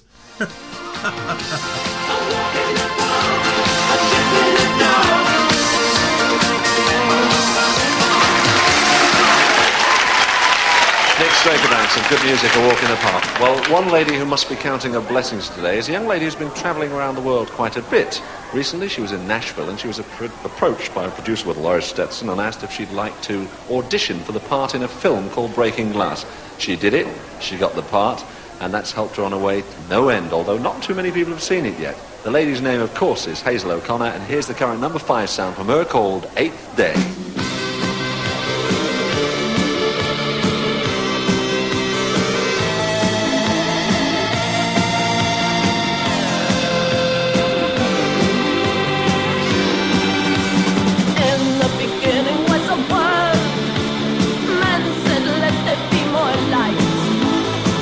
On his own, tells the story of how Hazel O'Connor was discovered while a clip of her looking like she's in Tron is screened. It's actually Breaking Glass, and this is the first song from it, Eighth Day. Born in Coventry in 1955, Hazel O'Connor ran away from home at the age of 16 to be a singer in German clubs for US servicemen before joining a dance troupe in Tokyo and Beirut. On her return, she became an actress and auditioned for Benny Hill's Hill's Angels, but didn't get the job when she refused to cop off with him in his flat and pushed him over and fucked off. Well done, Hazel. Her big break came when she beat out Toyah Willcox for the lead role in Breaking Glass, a film about the rise and fall of a punkish female singer songwriter that's about to be released at the end of the month. She offered to write the soundtrack for it, and this is the first cut from the soundtrack LP, and it's up this week from number 13 to number 5. Okay, before we go into the song, we have to talk about the wrongness of Dave Lee Travis on the introduction. He claimed that she was discovered in Nashville, and he assumes that it's you know Nashville in uh, in Tennessee. Uh, no, it was actually the Nashville Rooms, the punk club in West Kensington. Oh, for fuck's and the man in the Stetson he refers to may have been the executive producer of the film Breaking Glass, Dodi Fayed. No. So Hazel O'Connor. Um, it makes sense to me that I, I didn't know, but it makes sense that Toyah was up for the role in Breaking Glass Yeah, because yeah. I've I've got written down here that Hazel O'Connor is a poor man's Toyah, who in turn was an even poorer man's Siouxsie Sioux. Um, and maybe Mm. maybe you've got to fit Lene Lovich somewhere into that equation as well. I don't know, but Yes. I I'm not Shaking Wilcox. shaking Wilcox. I'm, I'm just not having it. I it's there's something so amdram about Hazel O'Connor. This you know the idea that punk equates to these kind of mad starey eyes. Uh, It's it's It's basically snarly mouth. yeah, and I've I've never. I mean, I've not seen Breaking Glass. I, I don't know if I'm missing anything. Um, but just from the song itself, it seems like a kind of Jeff Wayne's War of the World idea of punk, if you know what I mean. Yes. And, um, and that whole the whole message, you know, machine just got upset, and you know this. I, I, I guess it's, it's topical now, right, guys? And makes you A think. problem doesn't it? man had not foreseen as yet. yeah, yeah, all of that, and oh, I, I mean, the the idea of um, punk being somehow that that kind of uh, didactic, educational thing, rather rather than a, a kind of nihilistic scream. It, it's it just it just felt wrong, and um, the, I, but clearly uh, the people in the audience they're buying it because they're pogoing like crazy, aren't they? Yes. Yeah. It has to be said, though, that, you know, a few of them are, are pogoing possibly so they can see themselves on the monitors. There's kind of a lot of pogoing, but not a lot of looking at the uh, looking at Hayes. Yeah, so punk has been around for you know the idea of punk has been overground for four years by now, and you know Yes. it's just accepted that when a vaguely punky record comes on, that's what you do. You know. Yeah. Well, it's either that or that dance where you kind of like kick and wave your uh, windmill your arms about. Yeah. Which wasn't going to happen on this episode of No. Top of the Pops because you know cameras would have got broken. I mean, I wonder if some of them started gobbing at her and had to be ejected from the premises. Yeah.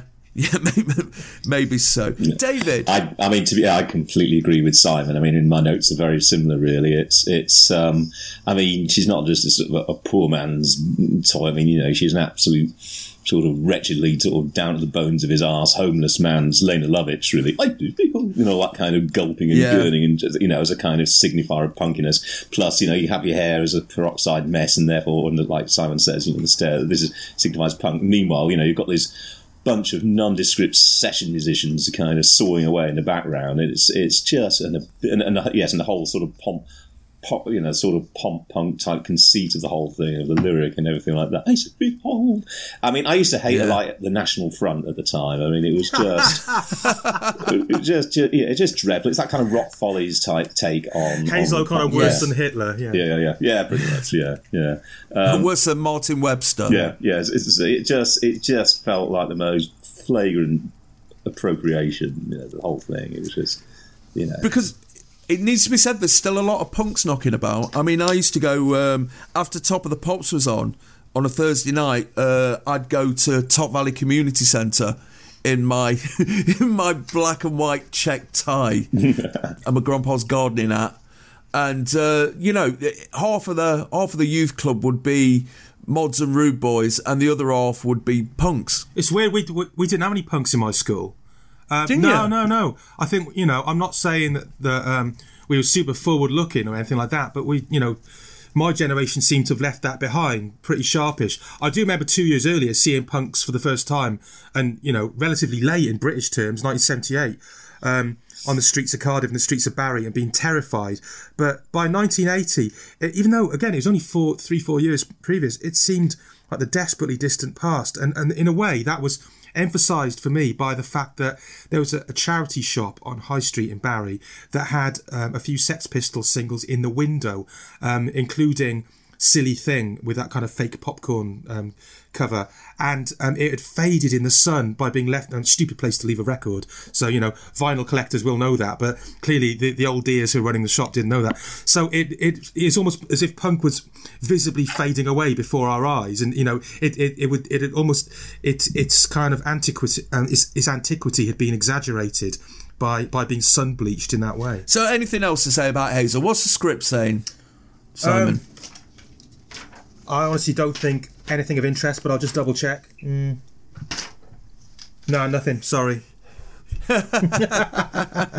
we've we've done we've done this episode just because we can talk about the script, and then now we're doing it. We realise there's nothing really in it. I think, has it got the lyrics? Um, on, for this one, no, it hasn't. I don't know why. Maybe because it's it just says v, just- it says VT, so I guess Yeah. it means that uh, it's already been recorded, and the, ca- the Ah, camera- there you go So then, you know the, the camera crew don't have to worry Yeah. about Yeah. where they're zooming in on this occasion. Or it just Ju- means just- very very tedious. to, yeah, typist lost will to live. yes. So the following week, Eighth Day stayed at number five, its highest position in the charts. The follow up, Give Me an Inch, stalled at number 41 in November of this year, but she'd have two top 10 hits in early 1981 with D Days and Will You. Two months after this appearance, she toured the album with support from an unknown band called Duran Duran. He said, Behold, what I have done. There's not a world or anyone. Nobody laughed, nobody cried. Ladies, taking over there. That's Hazel O'Connor doing very well in the charts at the moment. And talking of the charts, of course, now on our regular new format, Top of the Pops, which by now you're used to, we of course have a look at the charts. So let's start at number 30 right now. Sleepwalk from Ultravox is number 30. At 29, You've Gotta Be a Hustler, Sue Wilkinson. Grace Jones with Private Life down to 28, and up three places to 27, Best Friend The Beat. Highest new entry is at 26, Randy Crawford, One Day I'll Fly Away. Ian Dury wants to be straight at 25, Paranoid with Black Sabbath, up three places. And at number 23, Funking from Jamaica for Tom Browne. Nick Straker's band, A Walk in the Park, is up to 22. One place jump for Shakin' Stevens with Marie Marie. And at number 20, it's still rock and roll to me from Billy Joel. And hang on to your armchairs, fellas, because dancing to that number, who else? It's Legs and Co. What's the matter with the clothes I'm wearing? Can't you tell that your tie's too wide? After the rundown from 30 to 20, Travis advises the dads to get a firm grip of their armchairs as he introduces Legs and Co. dancing to Still Rock and Roll to Me by Billy Joel. Born in the Bronx in 1949, Billy Joel's first contact with the music industry was as a session pianist for Shadow Morton, the producer of the Shangri La's, and he may have played on Leader of the Pack. He claims that he's he either played on the demo or the actual song. He, he can't remember. He spent the rest of the 60s in a British Invasions covers band, a late 60s band called The Hassles, and a psychedelic proto metal duo called Attila, which split up when he ran off with his partner's missus. You, you heard their album? No, it good? It's fucking insane. Wow. After a suicide attempt, which involved drinking a bottle of furniture polish, which he later said he took because it looked tastier than bleach, I'm Sandra, and I'm just the professional your small business was looking for. But you didn't hire me because you didn't use LinkedIn jobs. LinkedIn has professionals you can't find anywhere else, including those who aren't actively looking for a new job but might be open to the perfect role, like me. In a given month, over 70% of LinkedIn users don't visit other leading job sites. So if you're not looking on LinkedIn, you'll miss out on great candidates like Sandra. Start hiring professionals like a professional. Post your free job on linkedin.com/achieve today. He launched his solo career in 1970, but it wouldn't be till March of 1978 when he first made the charts over here, when Just the Way You Are got to number 19. This is the follow up to All for Leyna, which got to number 40 in April of this year and has already been a US number one for two weeks. Currently, it's stuck at number 20, so there's only one thing for it time for legs and co to work their magic upon it. So where do we start here, chaps? Do we start with the with the song or the routine? We haven't done legs and co for a while, have we? I was going to say, uh, I'd love to know who's in charge of the costume here, but because I have the camera script, I can tell you exactly who's in charge. It's somebody with a brilliant name of Nicholas Rocker. Yes, um, yes. Which which actually sounds like a member of the Hives or something. Um, but what they've gone for here is it's almost like they've grabbed two halves of two outfits. The the dresses they're wearing look kind of like you know it's kind of rainbow sort of reggae type you know sort of uh, reggae colours, and they've got white cowboy boots. It's kind of this weird reggae line line dancing crossover going on. Yeah. I've got I've got bizarre. Rasta cowgirls on my uh, on my notes. In the war for America. Actually, what uh, what what the, what they look like? You, you know when the when you're a kid and the ice cream van comes along, and your mum goes out for it, and she comes back with these really manky ice lollies. The, um, the, the the only things that were left when you wanted a fucking cider barrel or a strawberry Mivvi. Yeah. They're them. And all the colours are kind of blended into each other in a slightly wrong kind Yeah. of way. Yeah, yeah, yeah. Yeah. I wonder if they're trying to make a statement. I mean, you know, it's still rock and roll to me that you can take something as diverse as country and western and this kind of maybe sort of Afro reggae type look. But the main thing is all these different styles they're talking about. You got this, you got that. It's all reducible to rock and roll. Wow. It's all rock and roll to me. Maybe that is what I had in mind. yeah. Which, of course, is a terrible, terrible thing to do. You know, it's all still rock and roll to me. So, you know, it's like some sort of reggae that's you know saying uh, post punk, doomcore, um, you know, Afro. It's all reggae to me. I mean, you know, it's just like you know, why has rock and roll got this centrality that everything's ultimately reduced to rock and roll? That's what I'd like to know, Billy. They could. They, Hmm. I mean, if, if they were doing that, they could have really pushed the boat out and gone the full. vi- Yeah, they really the, could, the full couldn't they? village people Yeah. with it and have you know. Yes. One, one member looks like a sort of fifties rocker and one looks like a hippie Yeah. and you know all that kind of stuff. But At which point, I think Mr. Rocker would have like pointed out the budget, basically. yeah, yeah, yeah. Um, I, by the way, I just want to quickly uh, rewind to the chart rundown that, that we heard. Where Yes, uh, please do. Just because you, you know you, you get a feel of, of what's in the chart, and you know what, what we could. It's almost like here's what you could have won. Um, and Of course, there's some yes. great, there's some fascin- fascinating records like Sue Wilkinson. Um, You've got to be a hustler, which I think did get Yes, that, that was we've discussed. already covered. Yeah, yeah, absolutely. Yes. Um, and DLT does that awful. I, I think it's awful anyway. Of um, putting the song name first and then saying with then the band name. He says, and, and then it's Paranoid with Black Sabbath. No, Yeah. it's not Paranoid with Black Sabbath. It's Black Sabbath with Paranoid. For fuck's sake. Um, And also, that makes it sound like an, another Alan Partridge pitch at Tony Hayers, doesn't it? yeah, yeah, yeah, Oh, yeah, it does. Yeah, yeah, mental illness with Black Sabbath. Um, so Yeah. uh, yeah, and, and Tom Browne funking for Jamaica. So, which again, that maybe maybe funking for Jamaica might have uh, made some sense of the of the reggae dresses that uh, Lex, Ooh, Lex, maybe. Lex, Lex that's and it, yeah. got going on. Uh, but Yeah. I mean, but the fact that the song stuck at number 20 Yeah. it doesn't make it a prime candidate for uh, being on top of the pops, it's does an it? one. And as, as David says, it's this kind of angry dad mentality to the lyrics. It's kind of so bitter and Hmm. reductive. Basically, Billy Joel saying, "I don't understand new stuff, and it makes me angry." And and uh, the, the worrying realization I, I had when I was thinking about that is that that's me now. That is how I feel Hmm. about stuff now. I don't understand new stuff, and it makes me angry. Yeah. Well, apparently he wrote the song when he read uh, an album review uh, by a music journalist, and uh, he, he read the whole review and and couldn't decide or didn't know what what their band actually sounded like, Wow, and so he said, "Oh, it's still rock and roll to me." bloody Paul Morley. So Sad, yeah, it? so it's all your fault. Yeah, with Legs and Co, you've still got the same thing of how something manages to be sexist and sexless at the same time. Yeah. But I mean, they've mixed in they've mixed in a few kind of like gymnastics routines into this, haven't they? But but particularly ones that kind of like show off draws. but this song, um, we're seeing the metamorphosis.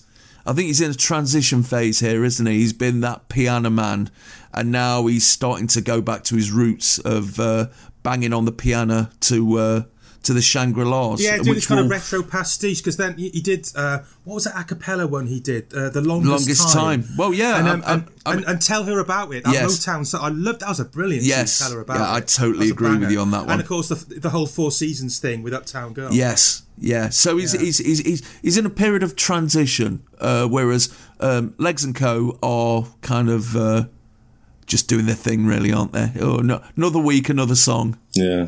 But I think with Vigil, as well as that kind of retro thing that you're talking about, in the pastiche, he's also like the he's showing his reactionary colours as well. You know, as Simon mentioned, you know, in Yes. terms of like you know that based on the album review you didn't get, and then later on we didn't start the fire and all that kind of stuff. So So the following week, it's still rock and roll to me. Jumped five places to number 15 and would get as high as number 14. He then went on a run of eight singles that got nowhere in the UK charts until he dropped Uptown Girl, which stayed at number one for five weeks in late 1983.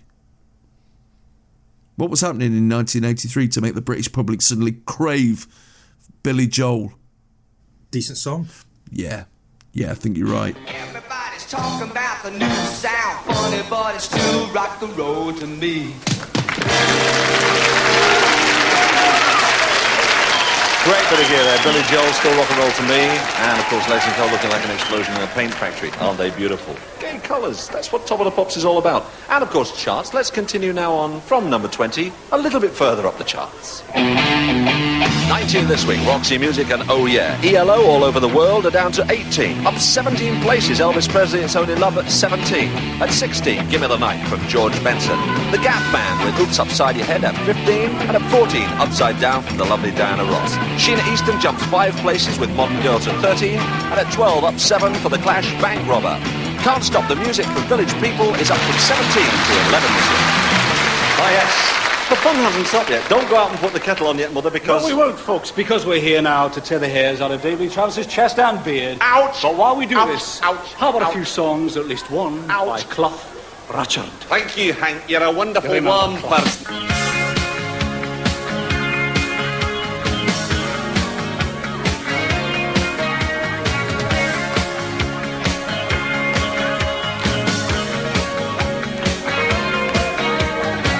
After running down the charts from 19 to 11, Travis gets his chest hairs and beard pulled by none other than Hank Marvin, guitarist of the Shadows, who introduces Dreaming by Cliff Richard.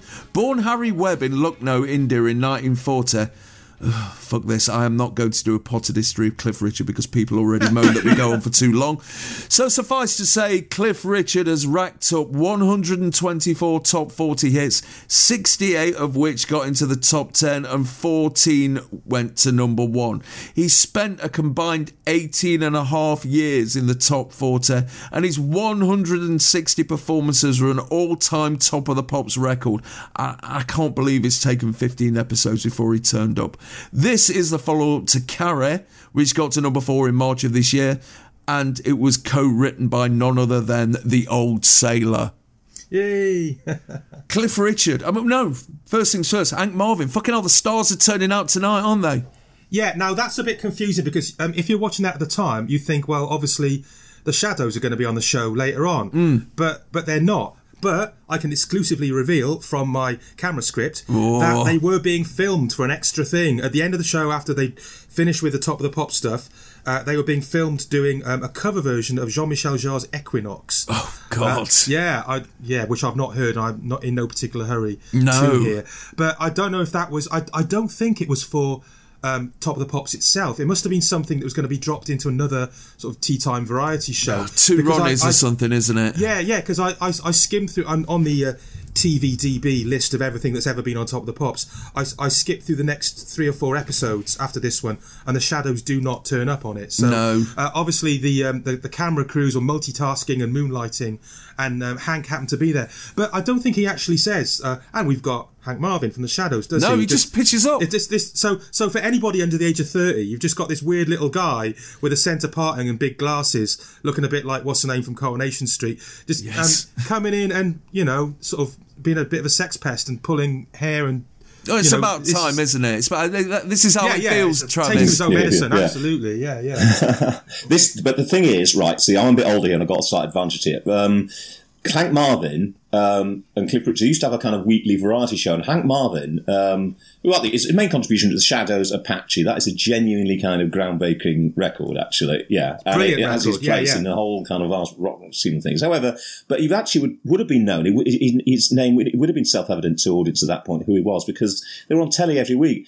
And you know, while he can sort of twang a mean guitar, I mean, the comedy is wretched. But he was he was supposed to be a kind of comedy sidekick, was Hank Marvin, and his catchphrase wasn't even catchphrase; it was a cough. He'd go, Ugh, and everyone would like you know fall about in the aisles. Um, that was his that was his thing, and it, um, they did this true. I mean, as you can, well, it's, it's, you know, it's, it's that kind of horrible comedy you get from people of a certain generation that think they're funny. It's got the contours of sort of banter and wit or whatever, but you actually analyse what they're actually saying. It's, it's just incoherent nonsense. You know, it's the kind of thing where it's funny to say it's mispronounced. You called him Clough Rutchard. You know, that's hilarious because DLT was always the kind of Oh, person that would call Kylie Minogue Killy Minigi. You know, and it's just like, yeah, that's hila- fucking hilarious.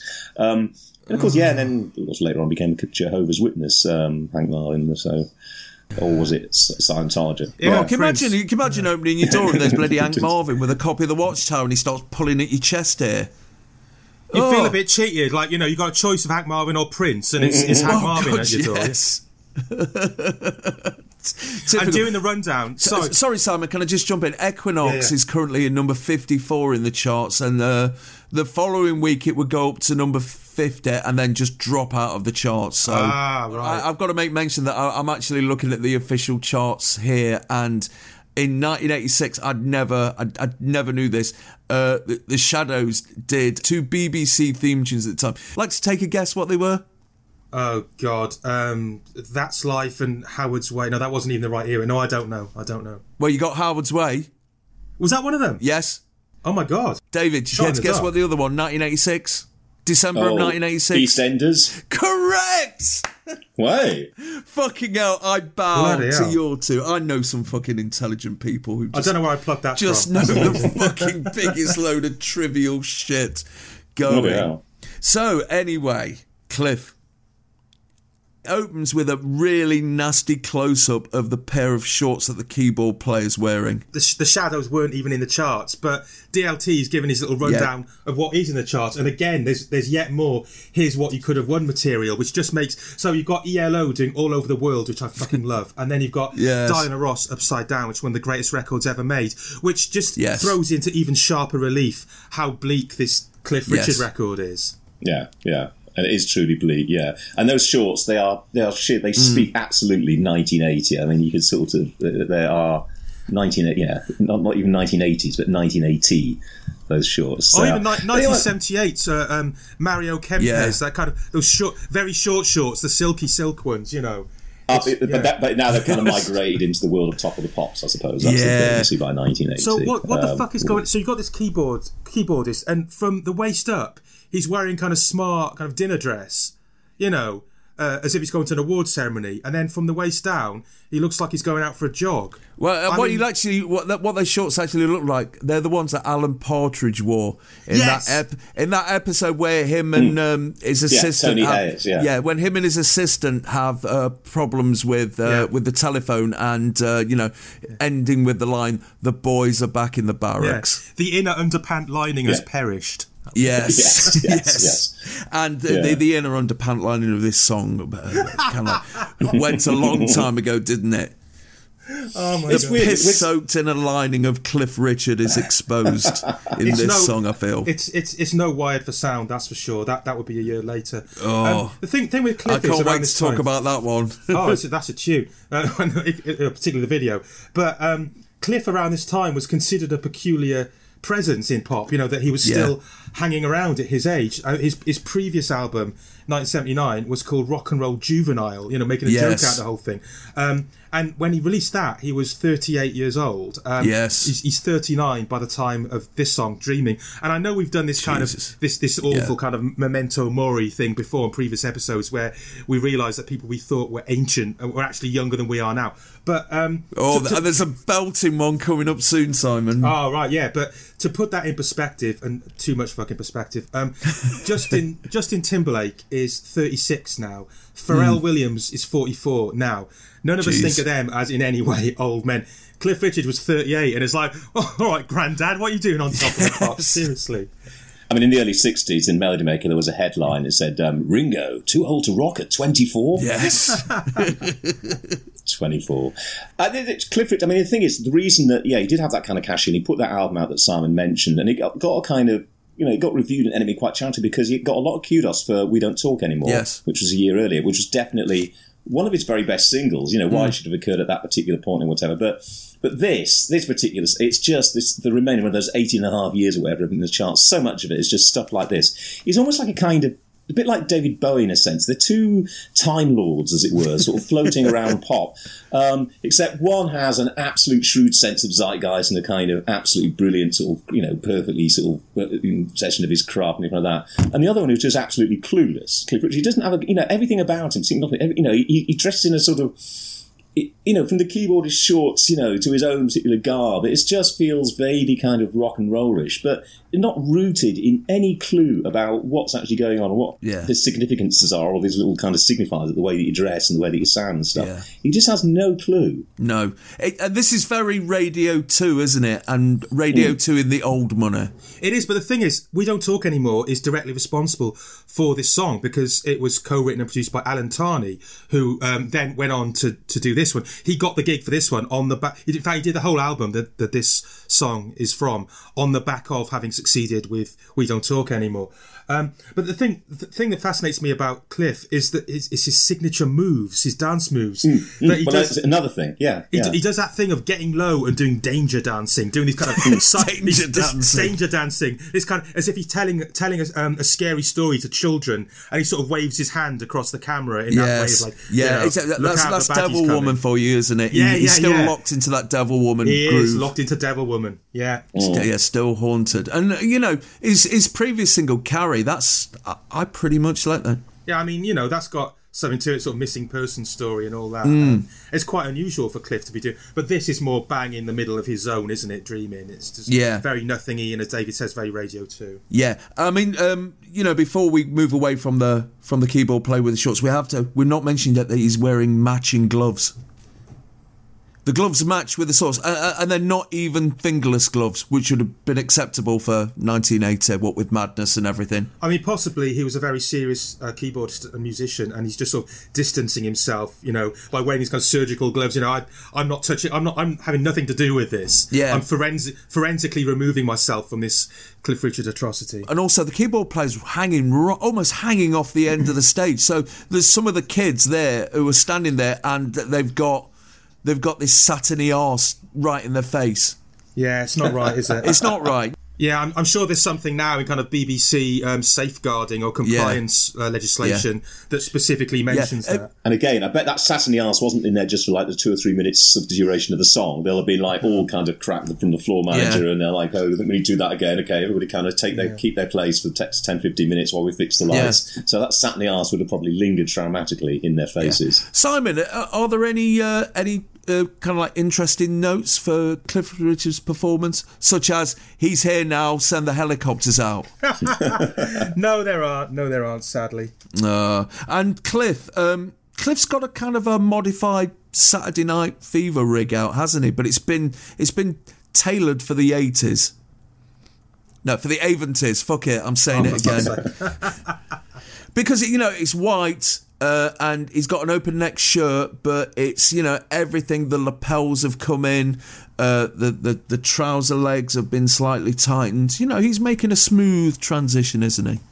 Yeah, I suppose, but in um, in a way, going back to that whole thing about people seeming old before their time in those days, um, I think he is, is probably more a victim of it than anyone else because he went so middle of the road so quickly. You know, around the time of sort of late late sixties and the whole Eurovision thing with it, um, congratulations and all that, and he he was so kind of mum friendly, uh, even by the early seventies. That whe- whereas there, there are plenty of people the same age as him who were still probably rocking out at the age of 38 and no, nobody thought anything of it. But um, with his centre parting, I mean, he's uh, even his hair is barely recognisable from the kind of young Cristiano Ronaldo lookalike that, that he was. Uh, Yes, and he really in- was, wasn't he? Oh yeah, if you look at footage of him on Oh Boy in 1958 or whatever it is, it is it is Cristiano Ronaldo. It's extraordinary. Yeah, yeah, yeah. So the following week, Dreaming nudged up to number eight, its highest position, and it also got to number 10 in America. Fucking hell. The follow up, Suddenly, a duet with Olivia Newton John in the movie Xanadu, made it to number 15 in November of this year.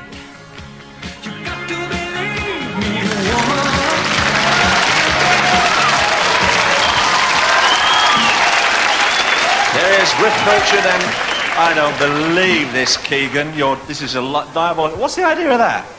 Well, I've got to get away from my morning breakfast show now. And don't forget to watch tomorrow because I've got the competitions for the ladies and everything. You're DLT, really? Yes. Listen, incidentally, have you got a record out at the moment by any chance? I have. It's shooting up the charts. It- From number 181 went down to 200 this week.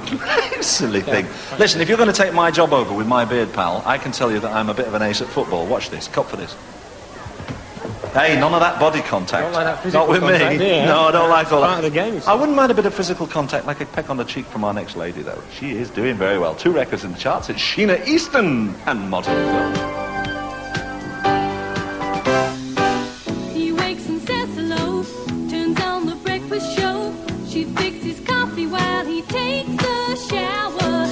Travis is interrupted by Kev in a massive beard who looks like a Marxist with a perm. Paul Breitner. Yes, he really does. Travis responds by asking Kev how well his latest single is doing and then demonstrates his football prowess by heading a ball while Keegan Keegan basically nudges him off it, doesn't he? He doesn't lose that competitive spirit for one fucking moment, does he?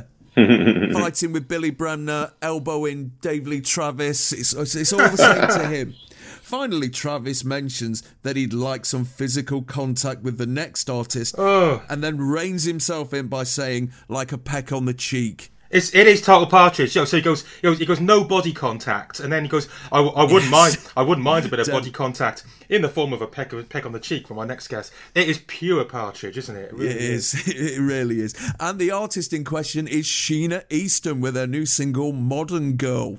Born Sheena Orr in North Lanarkshire in 1959, Sheena Easton was studying speech and drama teaching and singing in a club band when she appeared in an episode of The Big Time, the BBC documentary series fronted by Esther Rantzen, where members of the public were given the chance to do a high profile job. During the show, Easton met and sang with Dusty Springfield and Lulu and eventually landed a contract with EMI. Her debut single, Modern Girl, only got to number 56 in April of this year, but when her episode of The Big Time was broadcast in July, her second single, 9 to 5, got to number 3 a month later, and it's still in the top 10 this week at number 4. One Rush re release later, and it's up this week from number 18 to number 13. I mean, that remark that Dave Lee Travis made, it, it doesn't help that he, he makes those remarks at the most unassuming women. Who are not who are not kind of like being about the sex. Yeah, you're right. They're not putting themselves out there as sex objects, are they? They're not. No. They're not kind of sleazy hot mamas or whatever. You know, it's just. No. You know, kind of fair, fairly not kind Tina of. Turner, no, it's it? not. Uh, so yeah, I mean, if if he's saying that in public in front of the camera, God only knows what he's like in the corridors. You know what I mean? But Yeah. Well, no, I mean we we, we do know, don't we? But anyway, yeah. Yes. She's like sort of young Daily Mail reader 1980, isn't she? Sheena hmm. Easton, and she's brought into being by Esther Rantzen, who at that point has massive clout. I mean, that's life and all that kind of stuff. And it's almost like pretty much a fait accompli that once she's featured in that way, you know, it's not going to be kind of plucky underdog or whatever. She's just going to kind of shit from a great height on everything and everybody else. And now at this point, she's absolutely dominating the oh, charts. she is. isn't she? She's got two singles in the top ten, and of course, it's the most. It is very sort of vague, sort of fair, you know, but, but- and then contradictory as well. You know, modern girl, and then my baby Mm. takes the while she's shaking Vax the uh, television. it's, it's um, She's covered all spheres of, of uh, early 80s womanhood here, hasn't she? Someone who stays at home and someone who goes out. Yeah. What else is there? yes, absolutely going. So absolutely, there's no in between. So um, it's it's funny, you know, you, you mentioned the whole thing about Esther Rantzen uh, and the big time making her into a star. That sort of thing was almost unheard of at the time. I mean, now that the phenomenon of uh, Yeah. of, of pop stars being made by TV is just kind of par for the course. To the extent that Yes. to the extent that it's actually started failing now. You know, Yeah. um, there was about ten years where it was absolutely nailed on that if you won the X Factor, you'd at least at least for Mm. about six months be a star, um, and and maybe even get a, a sustainable career out of it. But nothing. I don't. I, I don't know if anything like this had happened prior to Sheena Easton. Maybe maybe you can think of an example. So yeah, it was it was a it was a weird Not, no, thing. not in a competition. I mean, with the Kelly Marie, you know, the opportunity knocks. Right. Well, but that's yeah. that's a different thing entirely, isn't it? Yeah, I guess not. Yeah, I suppose opportunity knocks, but yeah, I suppose that's more variety performances than pop stars usually. But um, this song, uh, yeah, it, it does. It describes a woman who who does the walk of shame with pride, and and who who who turns up to work after a one night stand wearing last night's clothes and like you know what of it you know and um you know somebody who haters would describe as a dirty stop out in, in the old language um, Indeed, so, yes, yes. so it's it's really quite a sort of bold, forward-looking, empowered lyric in a way, but it doesn't it doesn't seem to match with it doesn't match with the feel of the song, does it? Because she No, it's- she's so it's kind of jaunty, isn't it's it? jaunty, and, and she's so kind of mumsy in her jumpsuit. She looks like an escaped Mm. Nolan sister. Yes, she really does. Yeah. Or it's a really important night at the bingo. you know, the jack the jackpot's gone up to five hundred pound or something. Did you notice someone pogoing to Sheena? Yes. Well, actually, mo- mo- pogoing and moon stomping. Yeah. Yeah. I love that in Top of the Pops. I love when people do that. It's like, okay, you're not, you're not, you haven't got the Cockney rejects or bad manners. I'm just going to dance how I dance anyway to any fucking thing, and I don't care. just to make sure my mates notice me on the telly. I, I Yeah. wonder, wonder if he got any shit at school the next day for moon stomping to Sheena Easton. I don't know if it's my school. We think they're a legend for doing that. To Yeah. be honest with you. Definitely, yeah. Just even having two records in the chart was quite a noteworthy thing at the time. A huge You- deal. Yeah, you, you normally only got to do that if you were A, the jam, or B, you just died. you Yes. Yeah, definitely. Anything else to say? Anything in the notes, Simon? know? Nah. Oh, No? hang on, in the notes. Right, I'll tell you one thing I noticed about this. this this whole episode, in fact, is that they're fading the songs out really quickly, aren't they? I, I think there was This lasted about a minute and a bit, didn't yeah, it? I, th- I think there was at least about. another verse and chorus left of this. Yeah. and um, there's there's nothing in the notes notes for that. I, I wonder if you know. Well, it's to make room for the sketches. It's make to make room for the sort of little pat and bite routines between. Yeah, uh, yeah, yeah, yeah, absolutely. Yeah. All the, Yeah, yeah, all, the, all yeah. the top bants between uh, Keggy Kegel and DLT. Yeah, I, I find it infinitely preferable to uh, to nine to five. Yeah. maybe she was thinking of a trilogy or something because you know she, she's singing about someone who's single in her early twenties and she's copped off with someone at the beginning of the song. At the end of the song, he's come back and she's gone, "No, mate, I'm stopping at home to watch." I don't know, uh, call my bluff or something. so the first song's about a, a woman presumably in her early 20s. The second song, 95, is about a married woman. Maybe there was a third single rattling about about being a nonno. Come on, I'll do your research. What was the third single? Uh, the next single was One Man Woman. Oh yeah. Oh. So so therefore, you know, she's maybe it's about woman in middle age, and uh, you know, her husband's ran off with a barmaid or something, and she's like, "No, I can't be bothered with blokes. I've had one. That's enough. I'm washing. That's that's the last load of pants I wash for any fucker. Maybe." Which was the name of the fourth single. Yeah. Yes, yes. so the following week, Modern Girl jumped up to number 10 and would get as high as number 8. And the follow up, One Man Woman, got to number 14 in November of this year. James Bond was waiting. And of course, you know, um, 9 to 5 was a, was a big hit in America. Morning Train, as they had to call it there. Yes, they did. Yeah, because of Dolly Parton. So yeah, so we. go- I mean, we go on about the British invasion, and we talk about um, you know Duran Duran and the Culture Club. In actual fact, it was it was Cliff and Sheena who um, who, who you know made the beachhead first. The Scottish Indian invasion. Yes, throwing themselves over a fucking mine so a flock of seagulls could run over them. It's typical, isn't it? It's just typical. Sheena Easton is British when she succeeds, Scottish when she fails. Yes.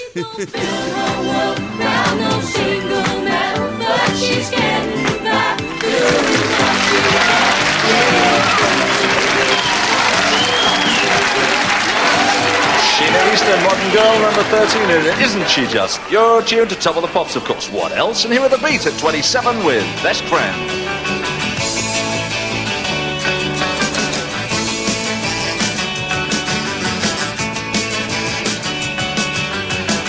Travis reminds us that we're watching Top of the Pops and introduces Best Friend by The Beat.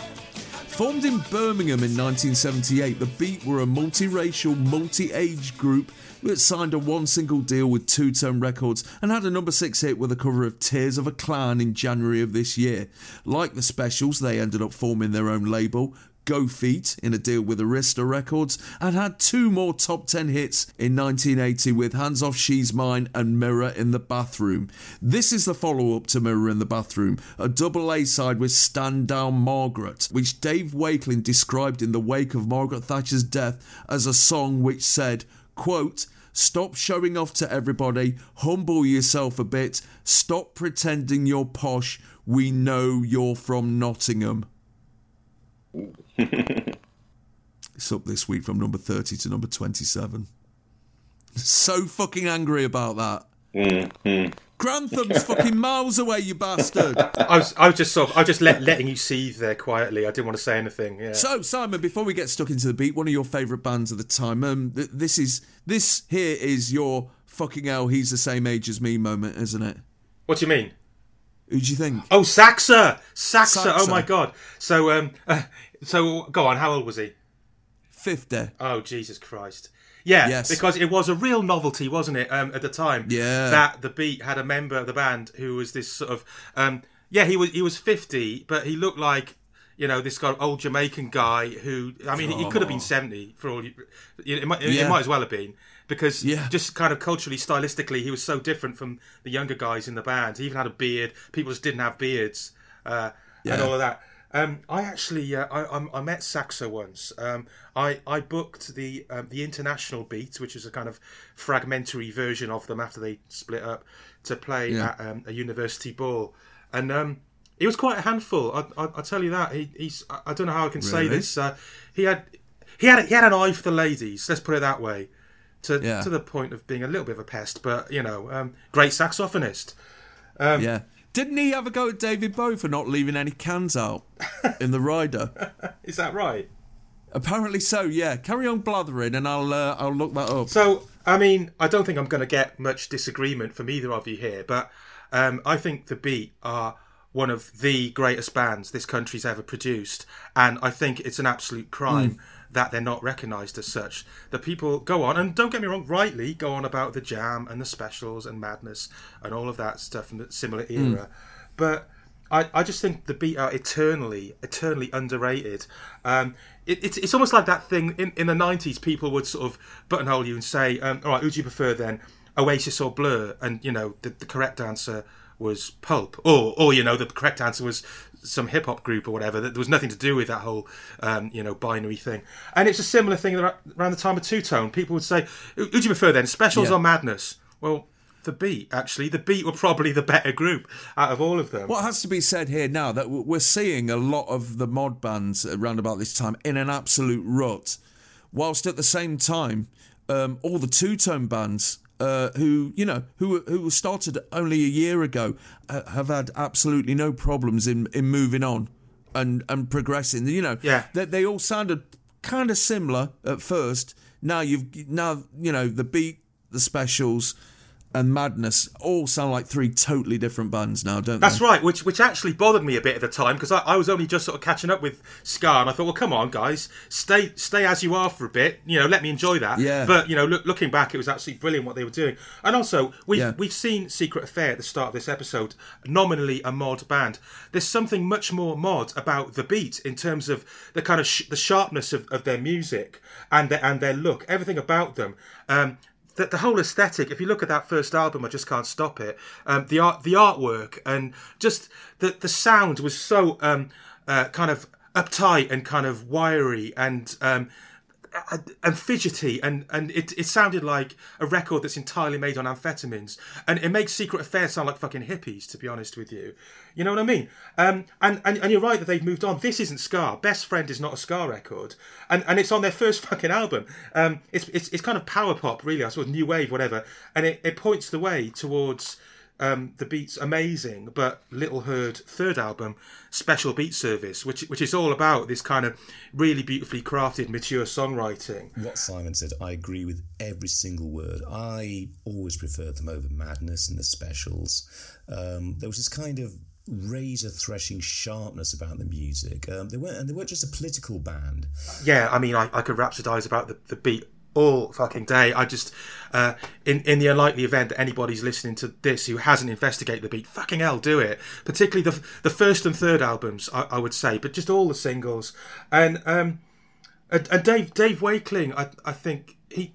He's quite an unassuming character. He wasn't sort of, you know, Mr. Personality like, you know, one of these one of these things like like Weller or Strummer. But he, he, he deserves to be seen in that light. I think for being a brilliant political song songwriter, and also he he, he looked fucking amazing. He's, a very very handsome man, and uh, and and and wore um, well, as well as a CND badge in, in this performance, which was really powerful. Um, he's wear he's wearing one earring in in a way. I think he was the first pop star on my radar to wear an earring and make it look heterosexual.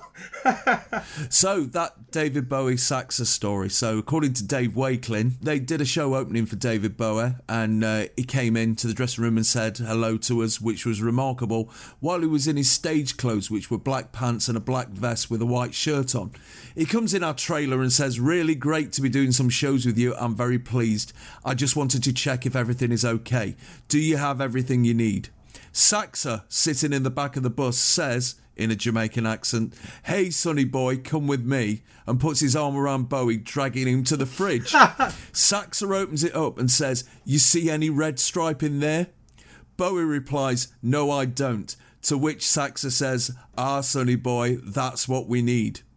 Bowie responds right away and dashes out of the caravan. About 10 minutes later, another guy shows up with a case of red stripe. Saxa, being all happy, says, Nice man there, who is him anyway, coming in the caravan like that? And I said, Well, that's David Bowie. And Sax replied, Me thought he was a waiter. so the following week, Best Friend moved up to number 22 its highest position.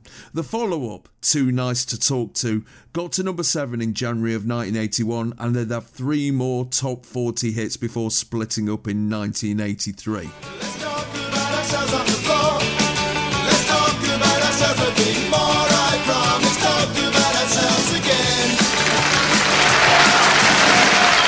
Debbie. Come on, fellas. Play the game. Down. Zipped. Zipped. That's better. All right, you two short, wonderful persons. Uh, what about the charts generally? Kev and Cliff, how do you think the charts are going as far as sort of different types of music are concerned? I think at the moment there's something in the charts for everyone. You know, there's whatever your choice of music. I think there's one in there which you like. I, know it's for me. I, I mean, I just think the only thing that's missing is him, and that won't be long, will it? Yes, he's about 149 in the charts at the moment. Get down, get I down. like him, you know. He's a nice lad, you know.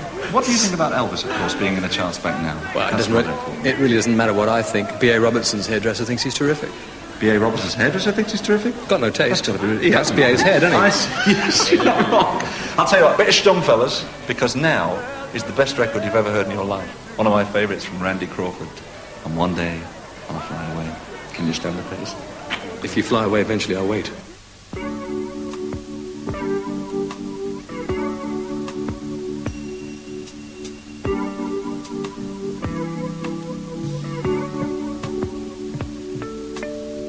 After forcing Cliff Richard and Kevin Keegan to kneel at his feet, Travis solicits an opinion from Keegan upon the state of the current hit parade. Keegan thoughtfully muses that there's something for everyone. Instead of asking Cliff Richard about his opinion on the lamentable performance of England in that summer's European Championship, Travis asks Cliff on how he feels about Elvis currently being in the charts at number 17 with It's Only Love. Cliff responds that B.A. Robertson's hairdresser thinks it's fantastic and casts aspersion on Mr. Robertson's shit haircut.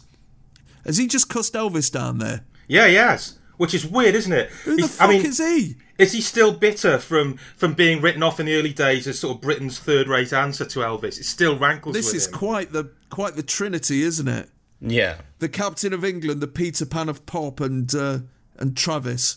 And like, yeah, and, and he's he's treating them like dogs, doing that whole um, pants people pants people down sit routine, which is bizarre. And then and then then Cliff says his thing, and why right? Why B A Robertson's hairdresser? What is is there some kind of have, have they sort of cut a bit out that we haven't seen? Where B A Robertson is somehow relevant Well, to this discussion. Well, he's had dealings with B.A. Robertson because he was the co-writer of Carrie. So you know, All this right. might be a bit of a a bit of a cheeky poke. All right, top bants, top bants.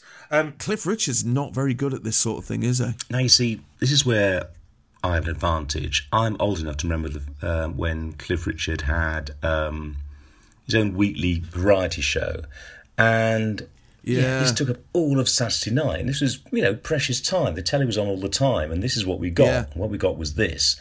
Um, so yeah, Cliff Richard um, had he fancied himself as a kind of not just a, you know a song and a dance man, but yes. also a bit of a Yeah. kind of a light entertainer. He had Hank Marvin as his sidekick, and it was terrible, terrible. Hank Mar- Hank Marvin, whose idea of um, Yeah. comedy is to say Cliff Richard rather than Cliff Richard. It's bizarre, isn't it? Um, you know, Hank Marvin did great things. He, um, you know, with the Shadows, um, Apache, you know, that's actually a seminal moment in rock history and in rock history's timeline.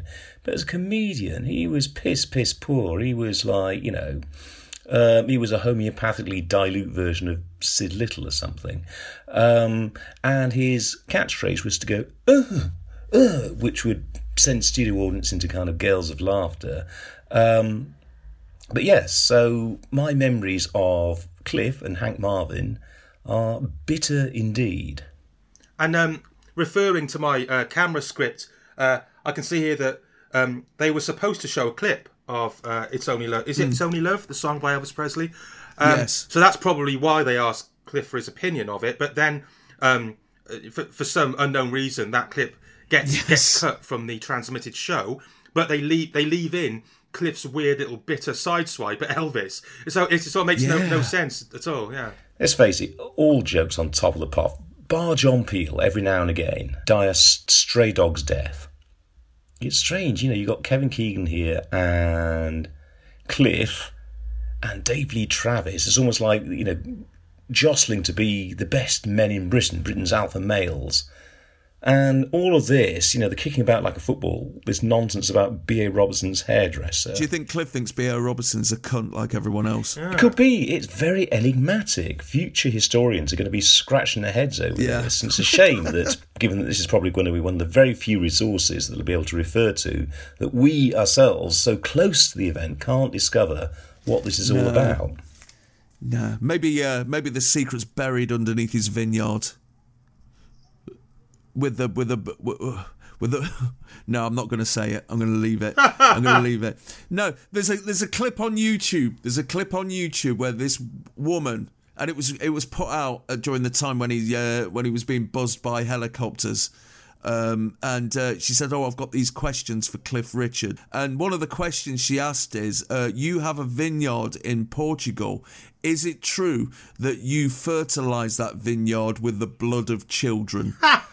so maybe that was it. Maybe maybe DLT was going to ask that question. And he hasn't denied it. I noticed. I noticed Cliff Richard by his silence is making Yes. himself seem very guilty of, of, of, of fertilising his vineyard with the blood of children. Maybe if he did say to uh, Cliff Richard, "Is it true that you fertilise the, your vineyard in Portugal with the blood of children?" He'll say, "Well, I don't know, but B.A. Robertson's hairdresser thinks it tastes fantastic." The thing about Cliff Richard is his wines are very good. They may be, maybe you know, as a vintner, this may be um, his primary contribution to um, Western society.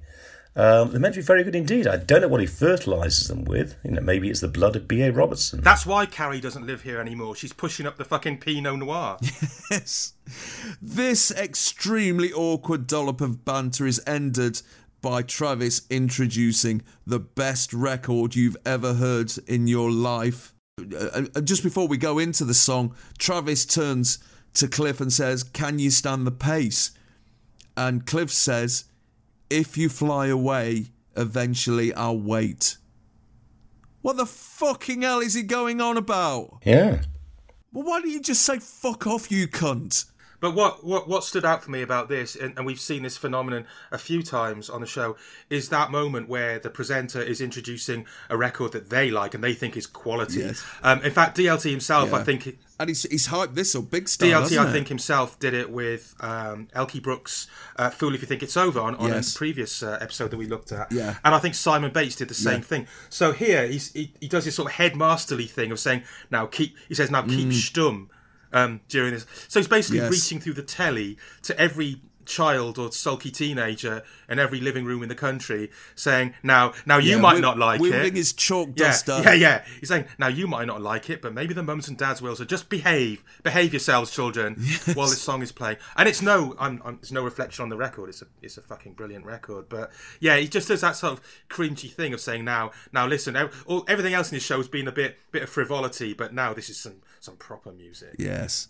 So, born Veronica Crawford in Macon, Georgia in 1952, Randy Crawford spent the 70s as a jazz singer who gigged with George Benson, Cannonball Adderley, and Fred Wesley, with a solo career on the side. But she first appeared in the UK charts when she recorded Street Life with the Crusaders, which got to number 5 in September of 1979. This is the follow up to Last Night in Danceland, which got to number 61 in June of this year, and it's this week's highest new entry at number 26. And yes, like you've said, Simon, when, when DLT said something good, it's time to, you know, nip down to the pantry and get some toast toppers going. But yeah, this song's fucking mint, isn't it? It is, and, and you notice that it gets played full length. A lot of the songs in this episode have been cut short, um, and I, I wonder whether this is DLT's own editorial influence going on here. Yes. Um, no, I, I just think it's, it's it's just a wonderful record. Um, something about the um, the the filming of it. Um, I, I noticed in the notes here, everyone else is recorded. Um, I guess in a normal top of the pop studio. Uh, um, but um, in in uh, Shepherd's Bush, um, it says here uh, in brackets underneath her name, music studio. Um, uh, 1330 to 1630 so she's in a different bit of the building a different studio and i guess that's that's why you don't see an audience is that right I yeah. I, I just thought it was filmed uh, on an, from an American show. It's got that kind of NTSC thing going on about it. Well, it, sa- it says music studio. I don't know what that means, but you know, it, Yeah. uh, but it's, it's got um, uh, sort of uh, times, uh, sort of you know, 30, 30, uh, 16, 30, as if she's doing her own little filming separate from the rest of the um, stupidity that- that's going on. And I, I, don't, I don't know if that's her stipulation that she didn't want anyone pogoing during her song. Mm, it's possible, but but there we go. But, But um, whoever's done it, they've made a huge balls up of it, haven't they? Because I mean, the one thing that, that needs to be brought out in the open straight away is that um, you know you you look at Randy Crawford's mouth and you know straight away she's not British. She's got the most amazing teeth ever, and whoever's directed this has decided to uh, emphasise those teeth. It is extraordinary, and it's emphasised by the fact she.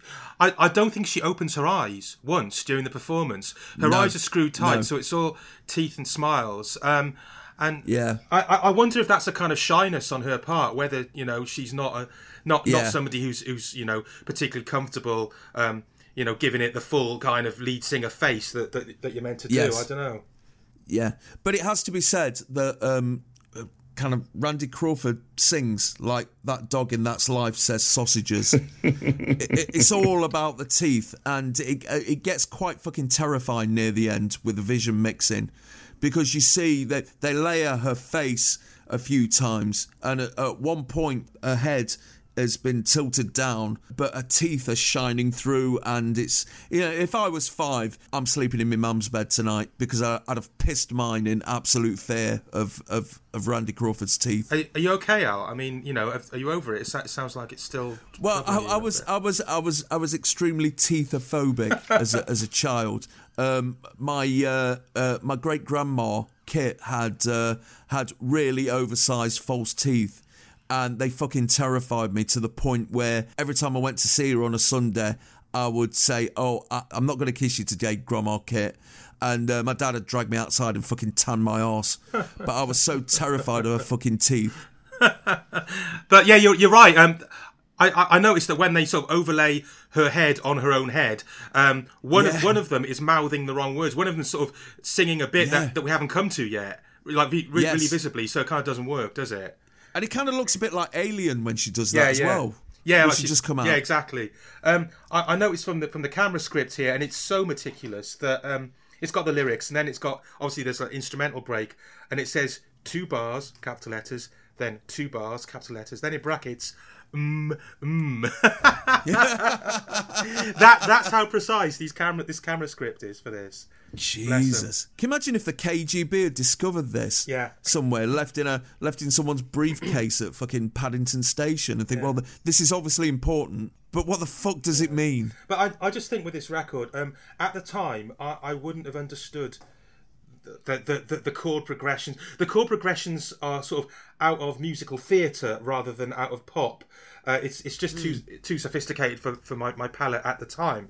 Um, Yeah. Now I absolutely love it, and I, I do think with Randy Crawford, what a singer! Um, why Yeah, why don't yeah. why don't people go on about Randy Crawford like they do about Yes. I don't know Aretha Franklin or, or whoever? Just uh, Yeah. just an extraordinary voice. Um, I don't know. What, what what do you guys think? thing is, I was so into clubs at the time and dancing that I was always a bit dismayed by ballads. So I really didn't appreciate this as much as I should have.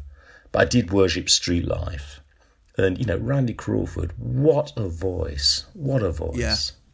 Yeah. No, I mean, Street Life was a fucking tune. Yeah. It really was. And um, uh, do do we all notice what, what DLT does in the outro there?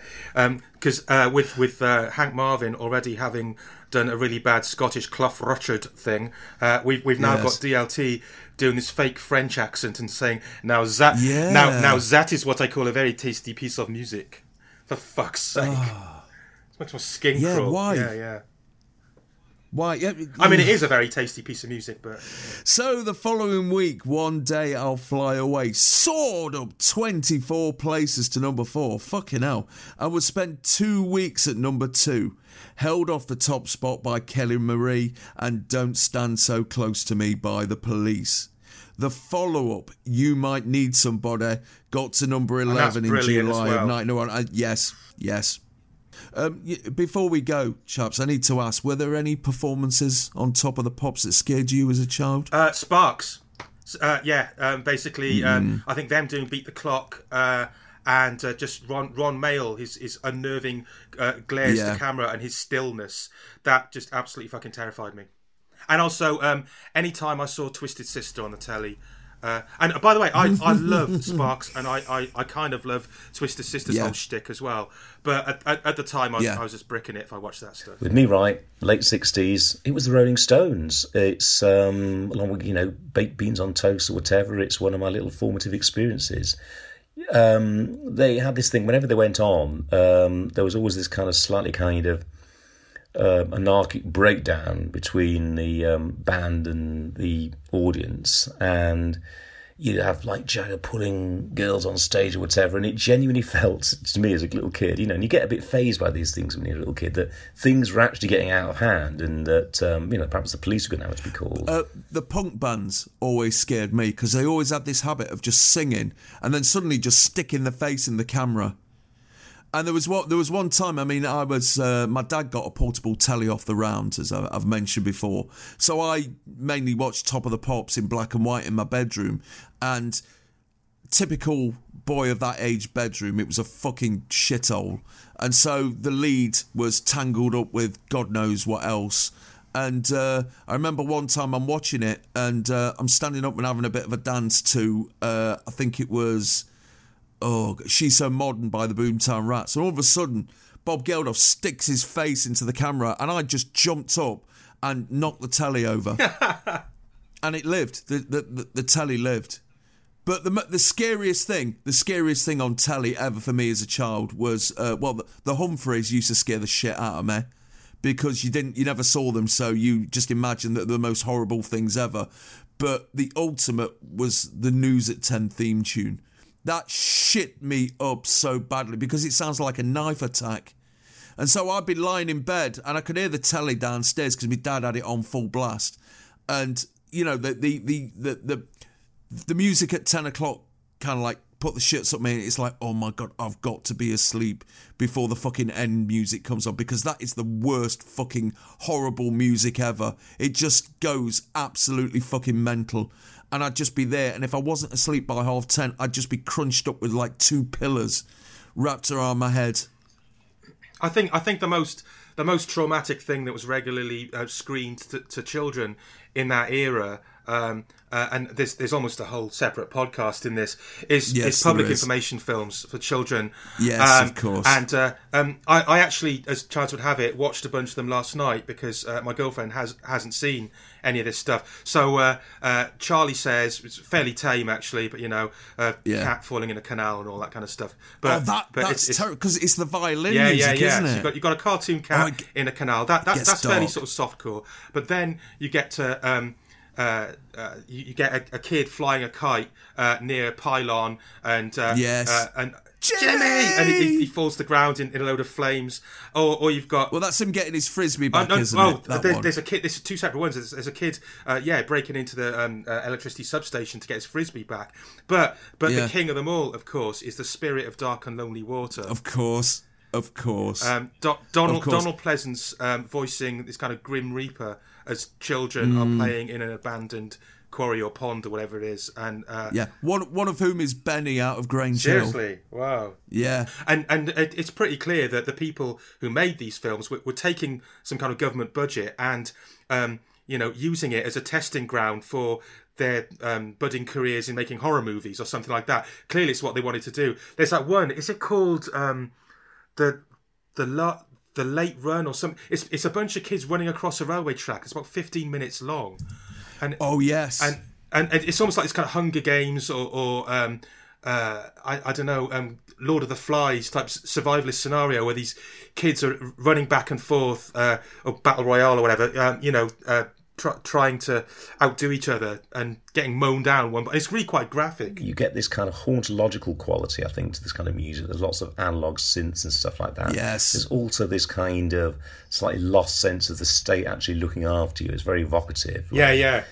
You know, the, the, then the British state, you know, before Margaret Thatcher rolled it back or whatever, you know, really was kind of looking out for you, albeit in a very slightly kind of paternalistic sort of way. Um, there's something sort of deeply lost and nostalgic about that. By by by the 80s, that that had just become shrunk down to don't be gay and don't take heroin. That's all the government cared about. Yeah. Yeah, if you if you're not British and you want to know why we're so fucked up, Charlie says, One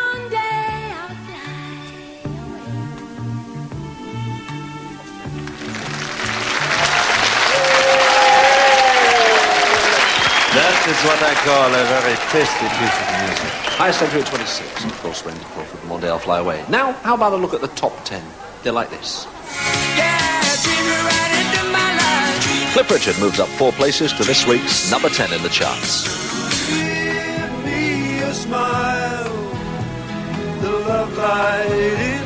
And after a few years away, Mike Berry in the charts at 9 this week with The Sunshine of Your Smile.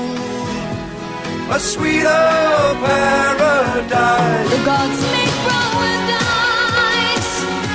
Their minds as cold Down four, but still a winner. Winner takes it all from ABBA at number 8. loses someone dear. The whole thing's daft. I don't know why you have to laugh. Or else A little controlled lunacy from uh, the Piranhas and Tom Hark, down to 7.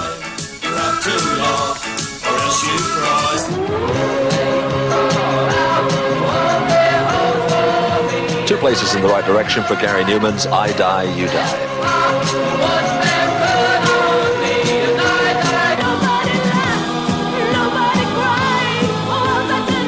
First, of three ladies together in the charts. Hazel O'Connor on the eighth day up eight places to number five.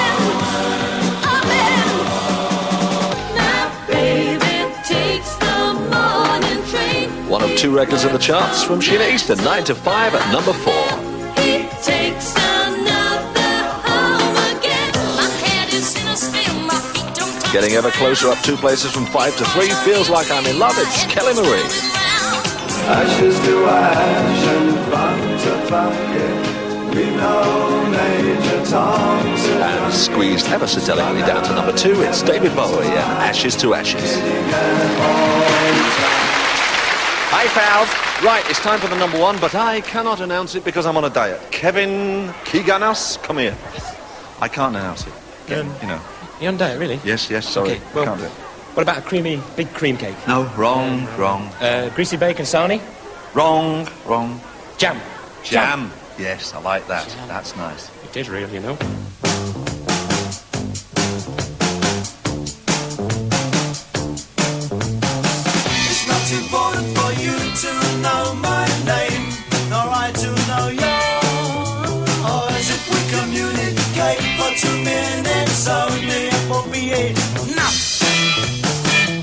After the top 10 rundown, Travis and Kev indulge in a bit of food related banter before introducing this week's number one Start by the Jam.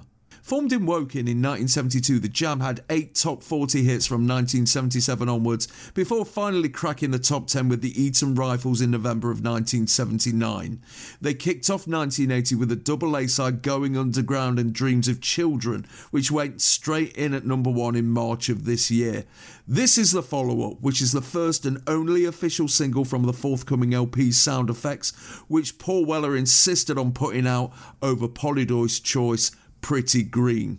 It was last week's highest new entry at number three, this week's number one.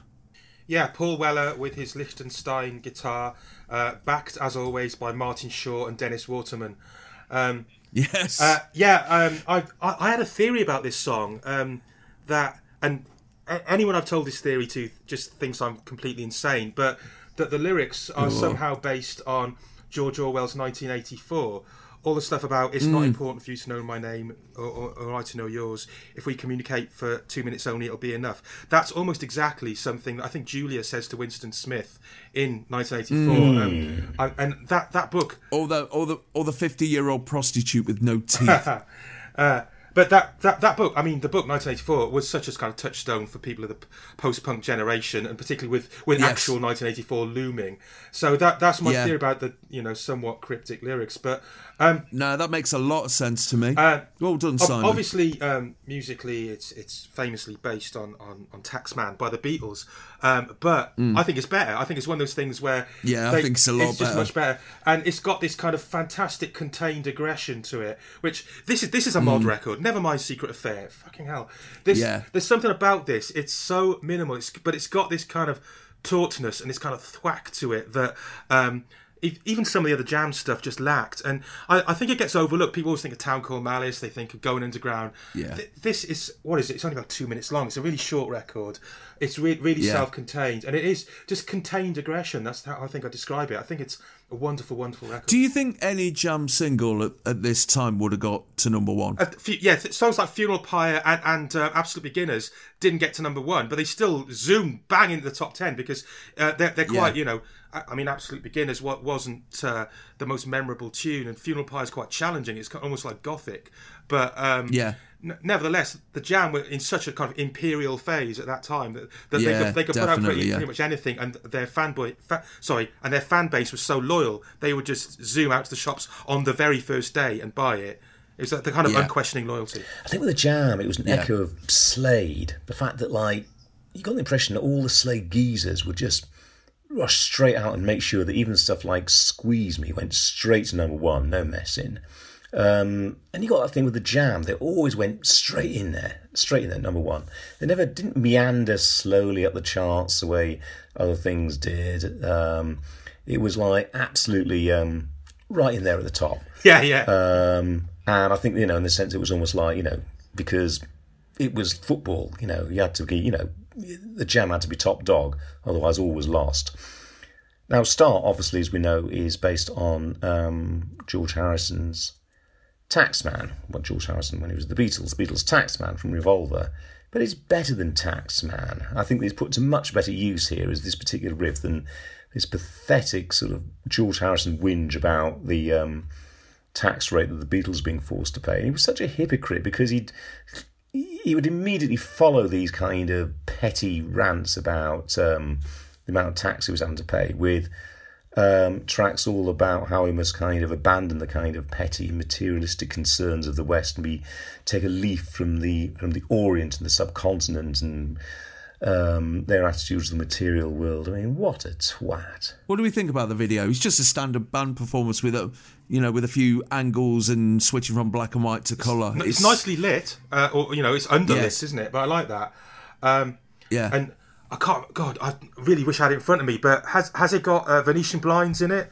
Because yeah, Yes. because that, that's that's such such an eighties trope, the Venetian blind in a video. Um, Yes, it is, yeah. Along with swinging light bulbs and stuff like that. It hasn't dated, and I think that's because it It's doesn't do cool. any kind of video-y things. Yeah. You look at some of the kind of ABC and and that time; they're all trying to be kind of clever, clever, and it's all slightly kind of overlit as well.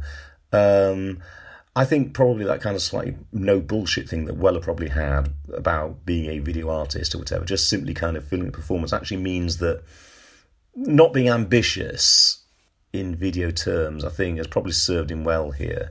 Because after all, we are now living in the kind of post-video age. I even, I, I even love the fact that it's got an exclamation mark in the title.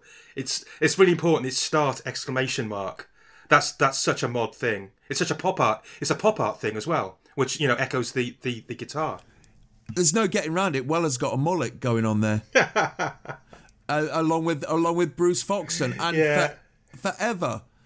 It was only until I watched this video, you know, to do research for this, that I realised that um, Bruce Foxton's actually wearing a red jacket with a T-shirt with a red square on it, as opposed to wearing some red Rod, Jane, and Freddie dungarees. Oh, so that's improved. He looks a slightly, bit. He looks a bit like a mulleted Mario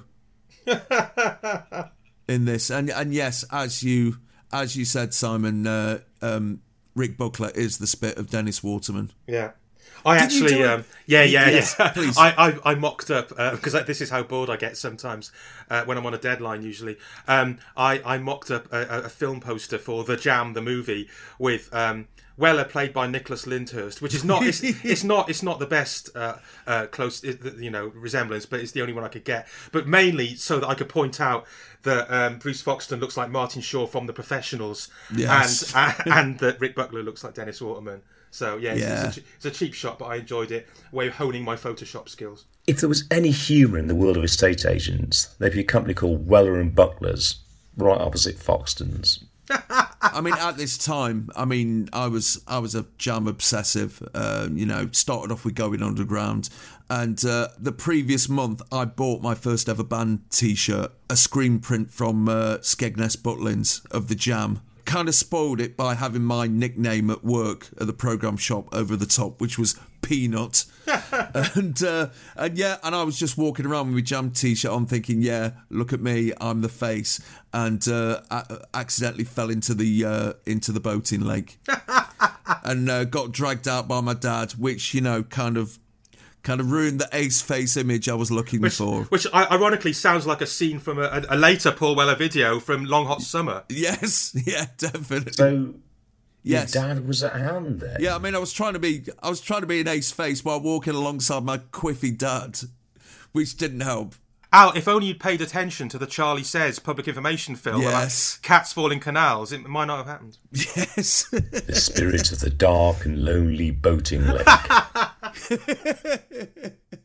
But yeah, I mean, I was one of those people who rushed out and bought this record the minute it came out. I was disappointed it didn't go straight in at number one, but you know, it got there in the end. Did Did you even buy Just Who Is the Five O'clock Hero on a Spanish import that somehow also got in the top twenty? Dutch import. Was it? Yeah, of course I Oh, shame on me. Of course I did. Yeah, of course I did. And I and I was that person. I, and Sound Effects was the first album I ever bought for myself. Even though even though it was a Canadian import, and I can't understand why the the cover uh, was on the back and. Uh, the actual cover was them standing by, funnily enough, a boating lake.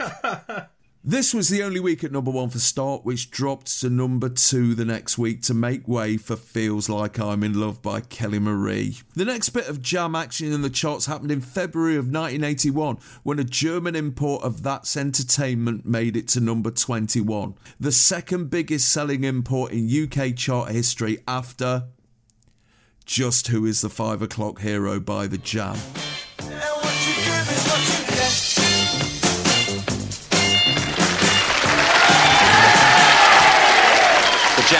I said it, at number one this week. Kev, have you enjoyed yourself, Tremendous, Tremendously. I've really enjoyed it. It's been. A, I'm going to come back next week. I've decided. I'm sorry you're not going to come back next week because the director says you're too good and you might scare the lads out of a job. But listen, anyway, never mind. We're going now. So say goodbye and we wish you well with the foot. Hope it gets better soon. Take care of yourself. Good night. Good night, everybody, from Have a good of the night. Pops. See you next week.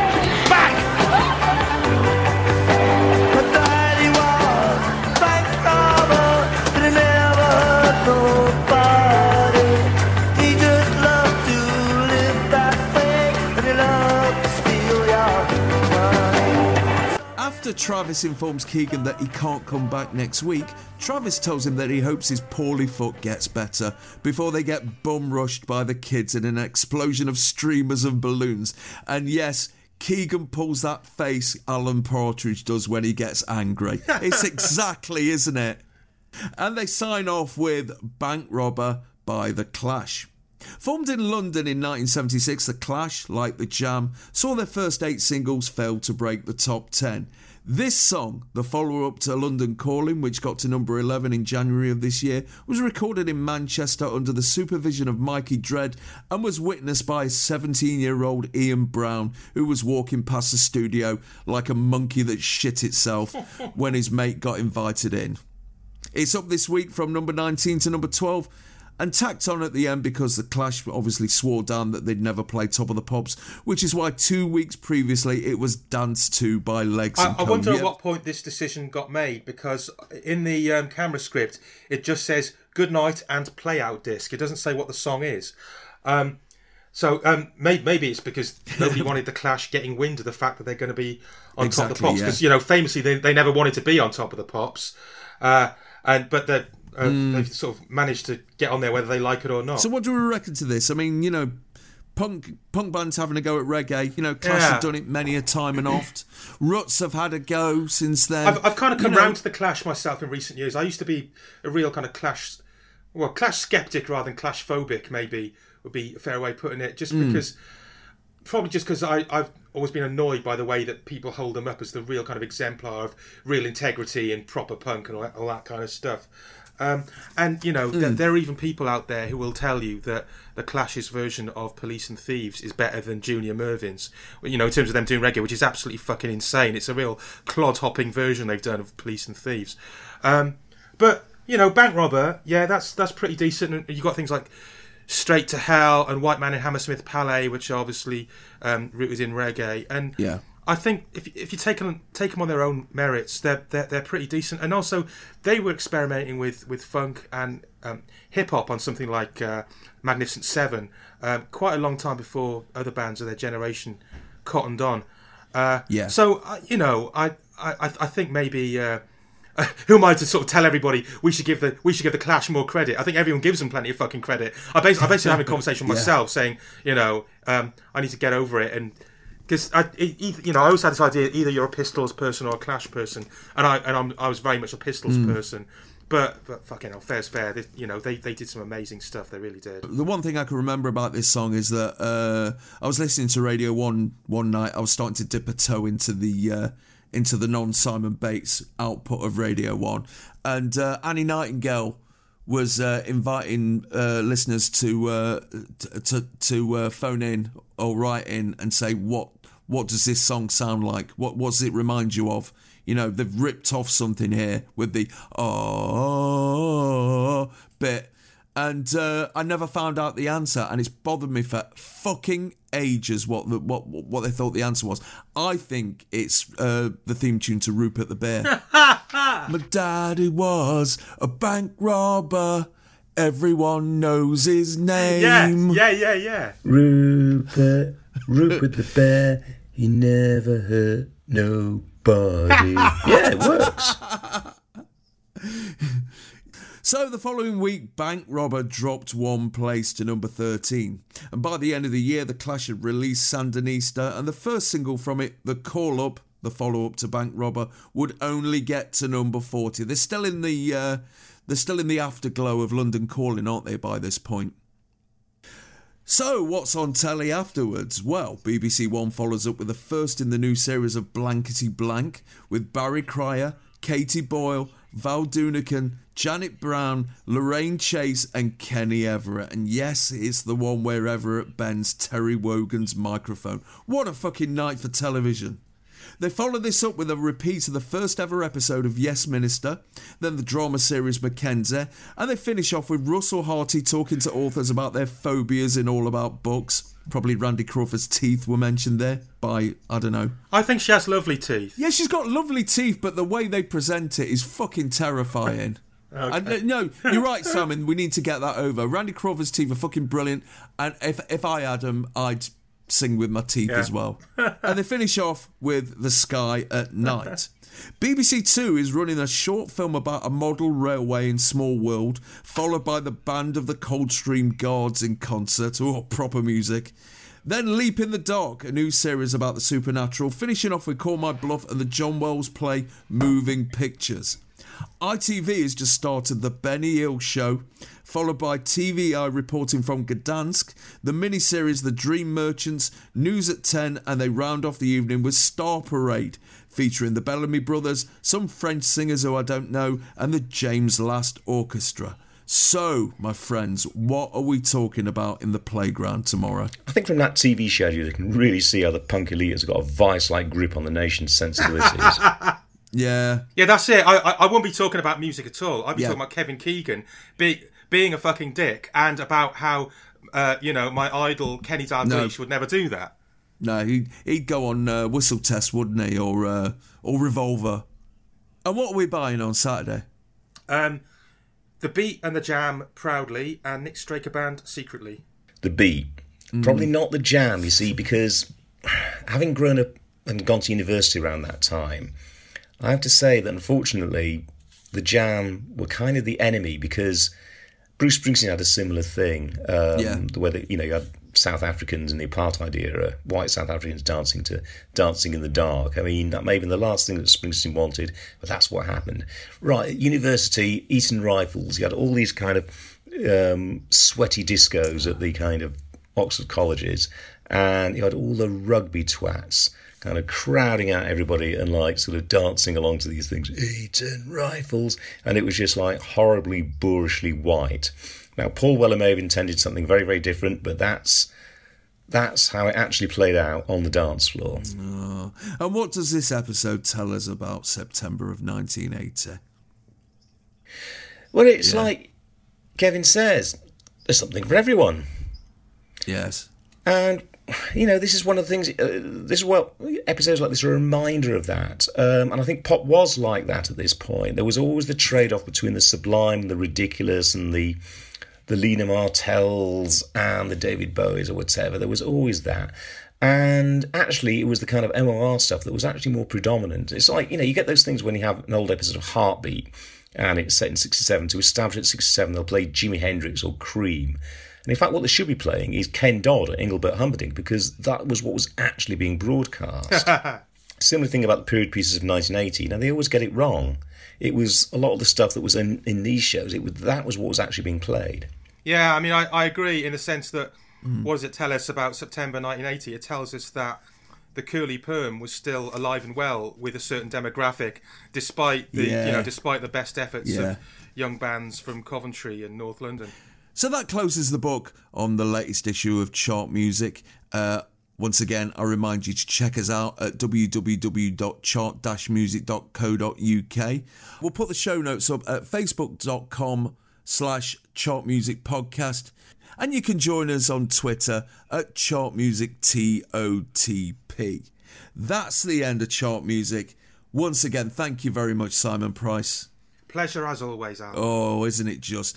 David, thank you very much. Thank you very much, David Stubbs. Thank you very much.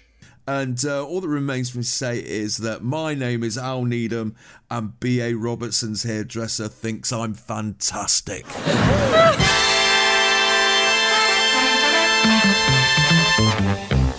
Chart music.